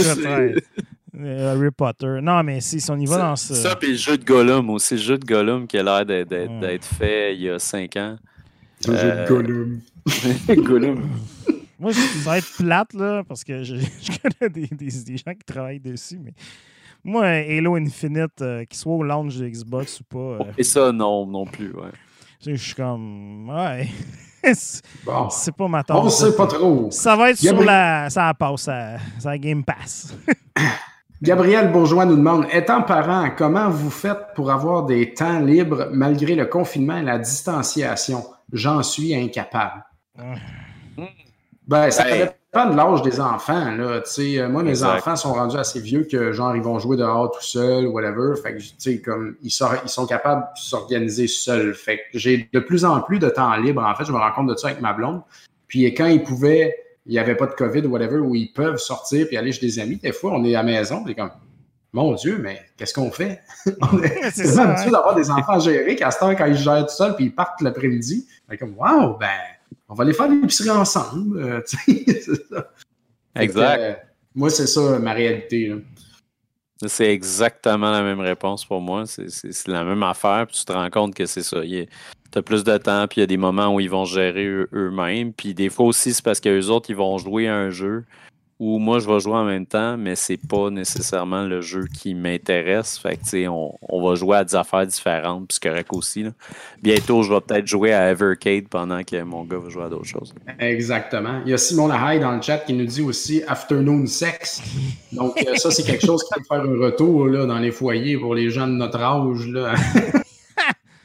Écoute, Exact. Des Oui. affaires moins planifiées. Moi, j'ai- un gros ex-fœtus de trois mois à la maison qui, euh, qui est bien sympathique, mais des fois, le soir, il veut pas dormir. Fait que, tu sais, des. Ouais, Mon ça. temps de gaming, tu sais, là, il commence à. J'ai un jeune bébé, pour ceux qui n'avaient pas compris ma joke, peut-être un peu weird. Là. Mais, tu sais, il est en- là, là, il commence à. là, il commence à prendre des affaires avec ses mains. Là, puis il commence à. On lui a donné des livres en tissu qui font du bruit. Puis là, là, il capote parce que c'est en noir et blanc. Puis là, il, pogne ça, puis ça le met dans la gueule. Fait que, je parle d'un bébé humain, pas d'un chien en ce moment. là. mais fait que là, tu sais, il commence à être un peu plus indépendant pour des petits moments de temps, mais tu sais, c'est sûr qu'à cet âge-là, des fois, tu es comme un peu. euh, là, on est deux, fait que, euh, ben, tu sais, des fois, euh, des fois c'est Fanny qui s'en occupe. Des fois, je, je game beaucoup avec le bébé dans les bras. Ça, c'est quelque chose que j'ai dé- j'ai découvert. Mais bon, des fois, on joue à Warzone, puis il y a des moments où est-ce qu'il y a des cris de bébé, des pleurs, puis il faut que je m'en aille. C'est ça. Ben, ça reste, c'est ça, tu sais, le, le, le jour, ben, je travaille dans le sous-sol. Fait que la réalité est qu'on a très peu de temps libre en fait en, tant- qu'adulte. Fait que euh, c'est ça la réalité de la vie. Euh, Félix Baudouin Duval. euh, selon selon quels sont, ben, selon vous qui voulez dire, quels sont les meilleurs hidden gems du PS4? Moi, j'en possède deux. Non, c'est faux. Euh, j'en possède un, euh, puis j'en ai un autre en tête, et puis c'est deux jeux par la même compagnie, Resogun puis Next Machina, Ex Machina, en fait, qui sont deux jeux comme juste disponibles sur la PS4. Et fait que euh, je- c'est- c'est- c'est- ça, ça serait ces deux-là. c'est pas des hidden gems, en fait. C'est ça qui demande, là. Mais Ouais. Moi, c'est un- c'est plus exclusif à la PS4. Ouais, c'est ça, parce que moi, j'aurais dit la même affaire. Ex Machina, ça serait peut-être euh, dans, dans mes tops, là, vraiment, parce que je connais personne qui joue à ça, en fait. C'est c'est juste ça, tu sais, comme j'ai l'impression que juste toi puis moi, Dom, qui a Ah ben joué. ouais, à a toutes les nous fois j'en parle, Personne ne sait ce que c'est. personne sait c'est quoi. Fait que, tu sais, bon, ben, écoute, nous autres, on a eu du fun. C'est c'est un Christy de bon jeu, là. Mm. Exact. Ben ouais. Ça serait pas mal ça pour moi parce que sinon, du reste, c'est tous des jeux qui se retrouvent sur d'autres consoles aussi. Fait que Ouais. c'est pas, pas tant des. Moi, Non. je dirais un jeu que je pense que, moi, que- que- qui, qui est disponible ailleurs, mais qui est juste en, en copie physique sur PS4, euh, qui d'ailleurs devrait être une affaire que tu ramasses, que tu devrais ramasser à un moment donné, Dom. Euh, Nier, Sunbird. Nier Automata. Ah, Nier Automata, ouais. Nier qui est- moi, j'avais joué au premier Nier, je pas vraiment accroché. là, celui, ben, la version nord-américaine qui est sortie, parce que je pense qu'il y en a un autre au Japon qui n'est pas sorti ici, qui, qui vient de ressortir. C'est compliqué tout ça. Mais euh, Nier Automata, euh, qui est euh, un, un- un jeu, ça commence, c'est un mélange de shmup. Il y a des moments où est-ce que ça devient un peu comme slasher, ça devient RPG, puis ça revire au shmup. C'est vraiment, c'est un jeu de Platinum Games. C'est vraiment, vraiment le fun. Le, le début du jeu est un peu traite parce que je pense qu'il faut que tu aies un gros 40 45 minutes de gameplay au début, que si tu meurs, tu recommences au début, donc tu peux pas sauvegarder. C'est un peu punitif. Le reste du jeu est pas du tout comme ça. C'est vraiment facile. C'est plus facile le reste du jeu. C'est un peu étrange, mais bon. euh, c'est quand même le fun au début. Tu commences, c'est un shmup 2D, puis à un moment donné, tu switches un shmup 3D, puis là, à un moment donné, tu, te ramasses euh, au sol en train de. C'est vraiment un jeu différent de tous les jeux. Je pense qu'il y, a- il y a quand même. C'est assez connu. Là. Je pourrais pas dire que c'est un hidden gem, mais je spécifie Ah, quand même connu. PS4 parce que c'est vraiment la seule place que tu peux avoir la copie physique. Puis, c'était pas un gros tirage quand même. là. donc, ça vaut la peine. Puis, je sais qu'il y a aussi euh, 13 Sentinels que moi, j'ai pas joué, mais qui, qui est Vanillaware, je pense. Ouais. Ceux qui avaient fait. euh, euh, voyons, comment il s'appelle le jeu euh, qui ressemblait à Guardian. En tout cas. Ben. Sphere. Oui, Odin Sphere et compagnie, c'est Ouais. ça. Ouais. Euh, qui, qui paraît qu'il aussi est très, très bon, qui est un autre, un autre euh, Hidden Gem aussi, là, qui est encore une fois connu, mais qui n'est pas euh, distribué at large et facile. Sinon, Moi, euh, sinon, j'ai- j'ai j'ai un autre site qui m'est revenu en tête, Mark of the Ninja. Il n'y a pas beaucoup de monde qui connaissent ça. C'est Clay qui ont fait ça, Clay Ah, ben Entertainment. c'est C'est un- les mêmes qui ont fait euh, Shank. Euh, Oui, ouais. Puis c'est vrai, vraiment très bon, Mark of the Ninja. Je pense qu'il est sorti sur la Switch. PS3, il est récemment. PS3 aussi. Il était sorti PS3 Xbox à l'époque, je pense. Xbox 360. C'est vrai, hein? j'ai jamais joué à ça encore, puis ça a vraiment de l'air bien. C'est Mm. super bon, Mark of the Ninja. Mm. Fait que. Patrice Binette nous demande qu'est-ce que vous pensez des achievements, tro- trophies dans le Xbox PlayStation? Regardez-vous la liste avant de jouer? Est-ce que ça vous donne un défi supplémentaire? Oui. Moi, j'en ai pas dans ma Switch présentement, mais j'aimerais ça en avoir. Je vous laisse répondre, je vais aller me faire un verre d'eau. Ben, Moi, de mon bord, c'est assez rapide à répondre. Je ne suis pas, euh, je suis pas tant un gros fan, mais pour certains jeux, j'aimerais ça. C'est- ouais. pas la première affaire que je regarde, mais j'avoue que pour certains jeux, je suis comme Christy, ça serait pas pire quand même, parce que je m'investis pas mal dans ce jeu-là.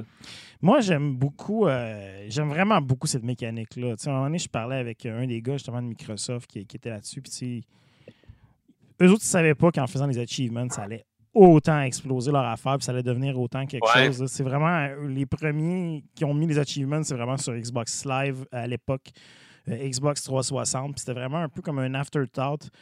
Euh, après ça, euh, Sony est embarqué dans le bail, euh, dans, dans- dans le bal en faisant des trophées, qui est un peu le même système. Steam, Ouais. c'est la même chose. Moi, personnellement, je trouve que les, les achievements, c'est vraiment euh, le meilleur système selon moi. Les trophées sur PS, euh, sur PlayStation, c'est- le fun parce que ça te dit la rareté de ton affaire et tout, là, comme à quel point. Mais en même temps, Ouais. à un moment donné, si tu, veux te comparer avec quelqu'un, puis là, moi, j'en ai, j'ai- j'ai j'ai 120 trophées en bronze, mais toi, t'en as comme 50 silver. Tu sais, c'est qui est le meilleur? Mhm. C'est- un peu difficile à, à gager. Ouais, Par exact. contre, les achievements, ce que j'aime, c'est que c'est comme c'est comme un leaderboard d'arcade. Tu t'arrives à l'arcade, puis t'as comme le plus gros chiffre, lui qui est en haut, c'est le meilleur. Fait que c'est aussi simple que ça. Fait que là, t'es. C'est un chiffre. Le chiffre est plus gros, t'es le meilleur. Fait que tu sais, c'est. c'est- C'est vrai. c'est vraiment, je trouve, une bonne idée. Puis après ça, c'est ça, là, en ce moment, j'essaie de, de, de, faire à 100% Scott Pilgrim vs. The World. Mais tu sais, sur PSN, des fois, j'ai le goût quand même de faire des jeux, des, des, des platinés, comme on dit si bien sur PSN. Il y a Demon's Souls que je veux faire mais qui, qui, est quand même beaucoup d'investissement finalement. Euh, j'ai fait euh, Astrobot parce que Astrobot, c'est extraordinaire. Ah mais bon, moi, j'aime vraiment beaucoup ça, mais je les, je les regarde avant, puis je me dis, OK, ça, ça, je vais essayer de le faire. Ça, je vais le faire plus tard. Ça, je, je ne joue pas en, en, posant tout le temps pour suivre exactement qu'est-ce qui se passe, mais oui, je vais quand même regarder pour être sûr que, ah, ben ça, il faudrait peut-être pas que je le manque, cet achievement-là. Simon Lahaye nous demande Préférez-vous Super Mario Odyssey ou Super Mario 3D World? 3D oh. World, sans hésiter pour moi. 3D World, aussi, je pense. Ouais. Moi, plus la moi formule. Aussi, je pense. Mais euh, Odyssey, je, je, sais que c'est un jeu grandiose, puis hot, puis plein de stock. Là, mais, euh, mais j'ai joué à 3D World, puis je vais racheter 3D World qui s'en vient, puis je vais jouer avec mes mm-hmm. enfants, puis tout. Fait que 3D World fait plus partie de ma vie. 3D World, ce qui est, Odyssey est bien, mais Odyssey est un peu plus près peut-être de Mario 64 dans l'idée d'avoir des niveaux plus ouverts, que tu as, plus d'exploration puis de, des listes de trucs à faire, alors que 3D World, c'est un Mario plus standard où est-ce que c'est vraiment. Ça, c'est le niveau. Il y a des petits secrets dedans, mais tu sais, c'est pas un niveau qui est fait pour que tu gosses 40 minutes dedans. C'est un niveau qui est fait mm. pour que tu joues 5 minutes, que tu aies des moments où tu te chamailles. C'est drôle, c'est fini. C'est bien fait. Merci, bonsoir. voici un autre niveau. Moi, j'aime Exact. Exact.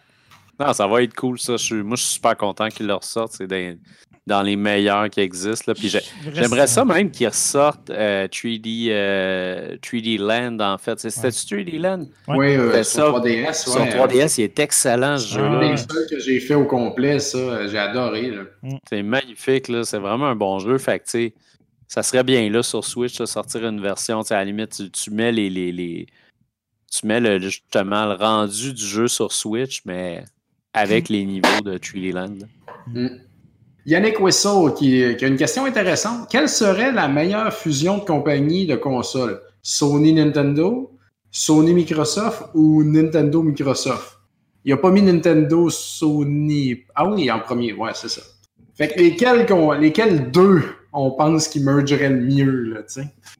Sony, Sony Microsoft, ça ça sera la même affaire, là, dans le fond. ouais, c'est ça. Moi, j'aimerais ça que Nintendo et Sony merge parce que je trouve qu'ils ont des idées en commun souvent.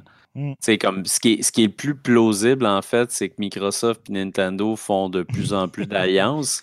Fait que c'est pas ça qui se passe, mais tu sais, Sony et Nintendo, moi, je trouve qu'ils ont beaucoup de choses en commun quand même au niveau de la, du, développement des jeux, de leur façon de voir le business. Euh, c'est ça. Ouais, ouais, exact, Moi, euh, moi, je dirais, c'est sûr que je préférerais Microsoft et Nintendo. Je pense que Microsoft ont toujours voulu s'associer avec Nintendo et comme on commence à avoir des jeux euh, publiés par Microsoft, ça ramasse ailleurs et tout. Puis tu sais, je pense que c'est comme deux compagnies qui ont chacun comme une recette d'une affaire qui marche bien, chacun de leur bord, mm-hmm. que, tu sais, ensemble, il y aurait tout à gagner. Tu sais, je pense que, tu sais, Sony avec la PlayStation, la PlayStation, c'est quand même une console assez complète. Tu sais, il y a des AAA, il y a des jeux famille, il y a des jeux indépendants, il y a un peu tout. Tu sais, Nintendo, Nintendo, ils ont beaucoup les jeux super cool famille et tout. Puis, tu sais, Microsoft, ils sont capables de bien avoir tout le gros truc un peu plus hardcore, vraiment gamer. Puis, tu sais, Microsoft et Nintendo, je pense qu'ils ont une, approche plus près aussi. Tu sais, c'est deux compagnies qui veulent faire des jeux vidéo d'abord, tu sais, alors que Sony sont beaucoup dans les expériences souvent cinématographiques. Tu sais.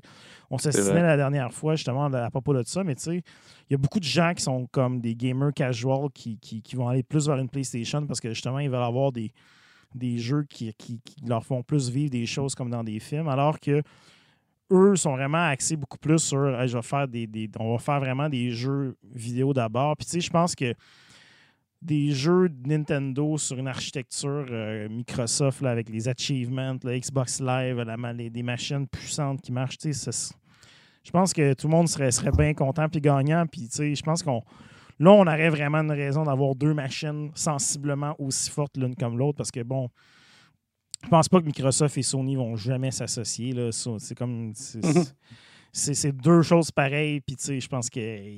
Non, il n'y aura personne là-dedans qui va s'associer jamais ever, de toute façon. Au final. Mais comme je te dis, peut-être, il pourrait, il pourrait y avoir de quoi au niveau de, tu sais, il, pourrait, il commence à y avoir de la flexibilité un peu plus. Il y a plus de flexibilité chez Nintendo et Microsoft qui, qui copinent ensemble que chez les autres. Ça, c'est chez Sony en général. Fait que, ça, c'est vrai.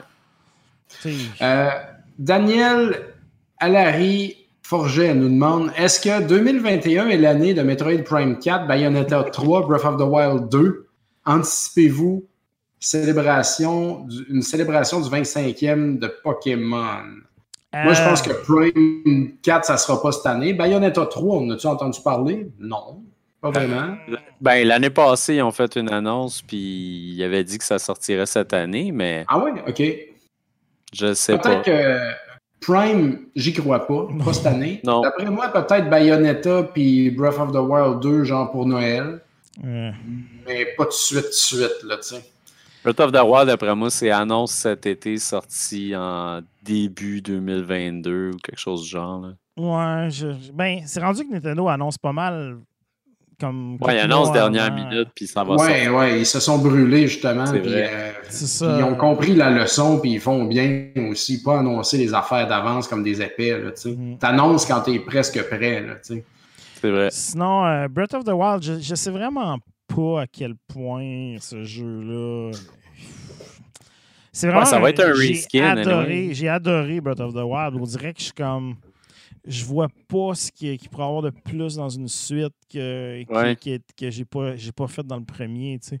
Puis j'ai comme peur que, comme tu dis, on fasse juste ressortir un reskin avec une nouvelle histoire, puis on a chauffé la map. Tu sais, la map, c'est pas ce qu'il y avait d'intéressant dans le jeu. Ce qui était intéressant dans le jeu, c'était les systèmes, comment toutes les affaires interagissaient ensemble, comment c'était ouvert. Mais tu sais, fait que, tu peux pas juste marcher ce jeu-là avec des nouveaux niveaux, ça ne sera pas intéressant. Il faut quasiment refaire au complet la, cette logique-là. Il faut quasiment la refaire au complet, le jeu. Fait que je, je sais pas, je suis comme pas excité. Puis le, le, le, le, Moussou qui est sorti là, de, de, Age of Calamity, ça a l'air. Ça a passé un peu dans le beurre aussi. Je suis comme. Oh, je suis plus excité par ça. Fait que, tu sais, j'aimerais mieux qu'il sorte plus tard que plus tôt, tu sais. Euh, Metroid Prime, euh, moi aussi, je pense que ce jeu-là. Euh, en tout cas, on verra bien. Je n'ai pas des grosses attentes et tout. Pokémon, je pense que Pokémon, oui, il y a sûrement quelque chose qui s'en vient après moi, plus là-dessus qui risque d'être annoncé. on l'a vu, le Pokémon Snap s'en vient, mais ça serait dû là, pour sortir un autre Pokémon, un remake d'un jeu d'avant ou quelque chose. je pense que ça, il y a plus de chances que ça arrive que mais d'après moi, il va y avoir plus d'annonces de Mario cette année parce qu'à cause que c'est l'année de Mario, ils ont, ils ont, vraiment présenté ça, c'était des célébrations de Mario. C'était juste l'année passée. Je sais plus. C'est tout le temps l'année de Mario. c'est ça. Parce qu'ils disent que c'est le 35e, puis quand ils annoncent 3D euh, World, ils disent que ça fait encore partie du 35e. Fait Mais la, ben. Mario 35, qui est sorti l'année passée, la, la, la, Pocket euh, machin est sorti l'année passée. Il y a beaucoup d'affaires sur cette année passée de Mario, à moins qu'il ait étalé ça sur un fiscal et non pas sur. C'est Nintendo, hein, c'est ça. Ils ont fait un fiscal à la place. En tout cas. Ils vont peut-être nous sortir un, chat là, du chapeau, man. Je sais pas si ça se dit. Avec euh, ressortir une franchise que ça fait un bout, là. Un nouveau Punch-Out. Star Tropic. Euh, possible. Hein. Ouais, Star Tropic, ça, j'y crois plus. C'est ben trop loin, là, mais en tout cas, on verra. Euh, Martine Tilburg, la délicieuse, nous demande une fois que vous avez complété le jeu en mode normal, vous arrive-t-il de faire le mode difficile ou le New Game Plus? Moi, euh, quand j'ai pas eu assez de challenge puis que le jeu est court, il m'arrive de me frotter au mode hard ou si un jeu rétro a juste une fin, la vraie fin à hard, comme contre 3 ou Super NES, par exemple, ça me met en colère, tu comme je sais, il faut que je le fasse à hard, tu sais. Mais ah normalement, je me contente du mode normal.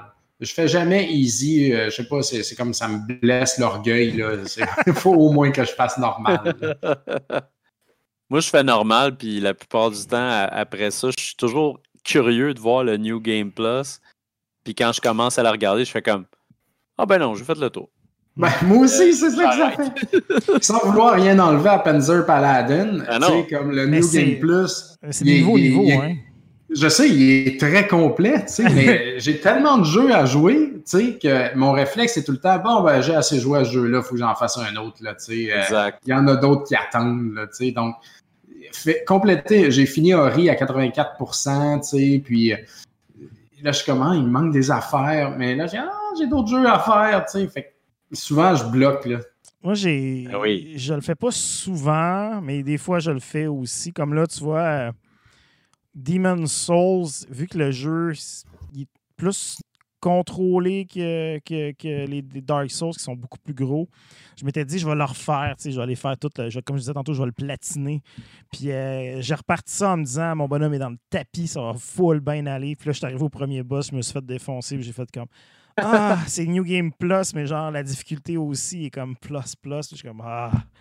Là, j'ai comme gossé, puis à un moment donné, j'ai juste fait comme j'ai jeté l'éponge. Je me suis dit, je, je vais y revenir plus tard. C'est c'est un peu plus. euh, C'était comme Ben pas oui. ce que je m'attendais. Je pensais que ça allait être une lettre à la poste. là. J'étais comme. Je sais ce que je fais, mais non, c'était. Je me suis fait attendre avec une brique et un fanal. Fait que, euh, t'avais-tu quoi ajouter, Bruno? hein? Non, non, c'est pas mal. ok. ça. Euh, on va en prendre peut-être euh, deux dernières. Euh, Philippe Martinello qui nous dit Connaissez-vous des jeux de société qui ont une bonne version en jeu vidéo? Il dit qu'il tripe sur Root en ce moment, mais je veux mettre autre chose sous la dent. Sinon, connaissez-vous des jeux vidéo qui ont une expérience similaire en jeu de société? Slay the Spire, Dicey Dungeon, etc. Je, je lance la question pour vous. Moi, c'est vraiment pas un département. Non, non. Euh, Les jeux de société, je connais. Je connais. Moi, c'est- c'est je suis pas là-dedans. C'est c'est un peu gênant, mais euh, j'adore Uno. Euh, Ben oui. Ouais, mais c'est super bon sur Xbox C'est Live. super le fun, ces C'est un classique. C'est vraiment Uno sur euh, c'est digital, il est écœurant. Là, Ouais. Puis là, ils, ils ont, justement, ils ont sorti plein d'affaires. C'est Ubisoft qui le tient maintenant. Puis euh, ils, ont, ils ont sorti des extensions et tout. Il est vraiment très, très, très, très, très excellent. Puis complet. Là, la seule affaire qui est poche, c'est que tu peux pas jouer en multi euh, local. Fait que ça, c'est un peu poche parce que tu sais, ça, ça serait le fun de pouvoir jouer à 4. Mais, euh, mais c'est ça. J'aime bien. Écoute, moi, j'ai. Sinon, moi, j'ai- je joue à des. Ah oui, aussi. Moi, je joue à, à des, des- tous les jeux de la collection PlayLink euh, sur PlayStation que tu peux jouer avec ton cellulaire. Ouais. En gang, c'est fantastique. là. Ouais, moi, j'aime beaucoup les trivia. Là, fait que c'est pas vraiment Ouais. un jeu de société, mais moi, genre, Pardi ou Super Nintendo, j'aime ça. Je, je. Ah oui. Sinon, euh, en termes de jeux de société, il y avait beaucoup. Il y avait Carcassonne aussi que j'aimais vraiment beaucoup parce que lui, il se jouait à deux, puis euh, on jouait pas mal à l'époque. Euh, sinon, par... je connais pas beaucoup les jeux de société. là. Je suis pas un grand joueur de jeux de société. Puis, tu sais, en temps de pandémie, tout seul à la maison, euh, c'est pas. Ben, avec ma blonde, avec ma conjointe, Ouais. euh, la gentille Fanny. On n'est pas des grands joueurs de, de jeux comme ça. là. Mais j'ai des, il y a beaucoup de. J'ai des amis, sais, j'arrête pas de parler de Dark Souls, là, comme d'habitude, mais j'ai- des amis qui ne jurent que par le jeu de plateau de, de Dark Souls. euh, qui est comme très complet de ce que je comprends, les extensions et tout. Donc, je peux pas te dire que c'est un bon jeu, mais de ce que je comprends, euh, les, les- les gens qui, qui- qui ont ça trip solide. là. Donc, euh, en termes de conversion vers le jeu de table, c'est intéressant à regarder. Dernière question pour terminer le spectacle. Patrick Doyon qui demande à Bruno à quand le retour du podcast Bruno Solo? Euh, ben, présentement, c'est sûr que c'est sûr que non, parce que dans le fond, je, je, suis là euh, avec vous autres pour le spectacle, puis c'est bien le fun. Puis tu j'ai pas, j'ai pas tant à dire ces temps-ci, mais c'est sûr que quand je sens qu'il y a comme plus de choses à dire, euh, c'est ça. Ça va peut-être revenir, je sais pas, euh, honnêtement. C'est le genre d'affaire que j'aime faire bizarrement l'été plus que l'hiver. On dirait que l'hiver, on est plus comme. Dépressif. Ouais, Ben, déjà beaucoup euh, sur des écrans là, aussi, là, faut dire. ça. exact. Mais tu pourrais, tu pourrais faire de quoi, là? Fais de quoi de laid, là, comme mes podcasts, là, simples, là, and easy, Ouais. là. Euh, dans le fond, euh, tu sais, c'est sûr que si tu veux parler de jeu beaucoup, c'est intéressant quand tu intègres du euh, gameplay, tu sais, pour Mhm. ceux qui écoutent, là. Puis euh, moi, j'en mets pas parce que je suis trop lâche. Puis s'il fallait que je me force à en mettre, je sais que je ferais pas de podcast. Fait que, tu sais. Mais tu pourrais faire de quoi, là, sérieux, euh, pour parler de tes jeux? Simple, simple de même, là? Ben, moi, un moment, donné, un moment donné, je voulais parler de. Tu sais, c'est ça, je voulais parler de jeux, mais je voulais aussi parler tu sais, des, des, des, des affaires que j'écoute, euh, les BD que je lis, ce genre d'affaires-là. tu sais. Ben oui, Ah, les je séries, tu parti un groupe Facebook pour parler de Oui, séries. c'est vrai. Euh, D'ailleurs, j'ai je vais- des choses à dire. Là. Je vais le plugger. euh, J'ai parti un groupe euh, pour les, euh, les séries et les films. Ça s'appelle euh, Qu'est-ce que tu regardes? Tu peux rejoindre ça sur euh, Facebook. C'est une, une place, en fait. euh, J'ai parti ça, en fait, parce que ça arrive super souvent sur mon wall que le monde cherche quoi écouter parce que c'est tout ce qu'on a à faire présentement, écouter la TV. Fait que là, au moins, tu peux aller là, puis là, tu as des suggestions de séries avec tu sais, comment les gens ont trouvé ça et tout. Fait que c'est, c'est bien intéressant. Mais, euh, mais c'est ça, crime, ben, bref, ça, ça va peut-être euh, ça va peut-être revenir tout ça, ce petit, euh, ce petit solo-là. Cet été. c'est ça, exact. Fait que euh, on va. euh, ça conclut pour les Ben questions. oui. Fait que Ben bon oui. spectacle, messieurs. On a busté de 35 minutes. On était capable de pas buster, ça n'a pas de non, mais il y avait beaucoup de questions, puis Ouais. euh, en fait, j'avais pas mesuré l'ampleur du temps que ça prend de, répondre à toutes les questions. Donc, euh, oui. merci euh, aux gens de nous poser des questions, d'ailleurs, Ben parce oui. que ça nous stimule et puis c'est très agréable. Puis c'est rendu que ça fait partie euh, du show à 100 là, Ouais, la- Ouais. Répondre aux questions. Je pense que ça amène. Ça fait à- des sujets. ça nous amène à parler des affaires qu'on aurait aimé parler, peut-être, qu'on n'avait pas nécessairement temps dans une chronique ou dans un blog. Tu, sais, tu, tu- Exact. tu en parles là, puis c'est toujours le fun aussi, le petit côté euh, se faire mettre sur la scénette et devoir euh, répondre de façon constructive. Je pense qu'on est, on est rendu bon là-dedans, je trouve. On est bien. Ah on est ouais, ça va trop bien. à l'aise. là. On est trop à l'aise. Ben Ben non, oui, puis aussi, les questions, ça nous fait envoyer dans tous les sens. Fait que, euh, tu sais, ça, ça peut être n'importe quoi. Donc, je pense que c'est le fun à écouter aussi, euh, plutôt que, mettons, nécessairement une discussion stricte sur une demi-heure d'un sujet. Tu sais, ben, une fois, ça peut être intéressant. Mais bref, le fait de tirer dans tous les sens, ben, c'est stimulant pour vous, les auditeurs. Ben oui. Mm. Yes. Fait que, euh, voilà. Ben, écoute, that's it. C'est ce qui conclut ce 184e épisode. Et puis, euh, ben, on se voir à bientôt. À la prochaine. Puis, mais toussez dans votre Yes. coude, sortez pas après 8 heures, puis faites attention à vous autres. Bye bye tout le monde.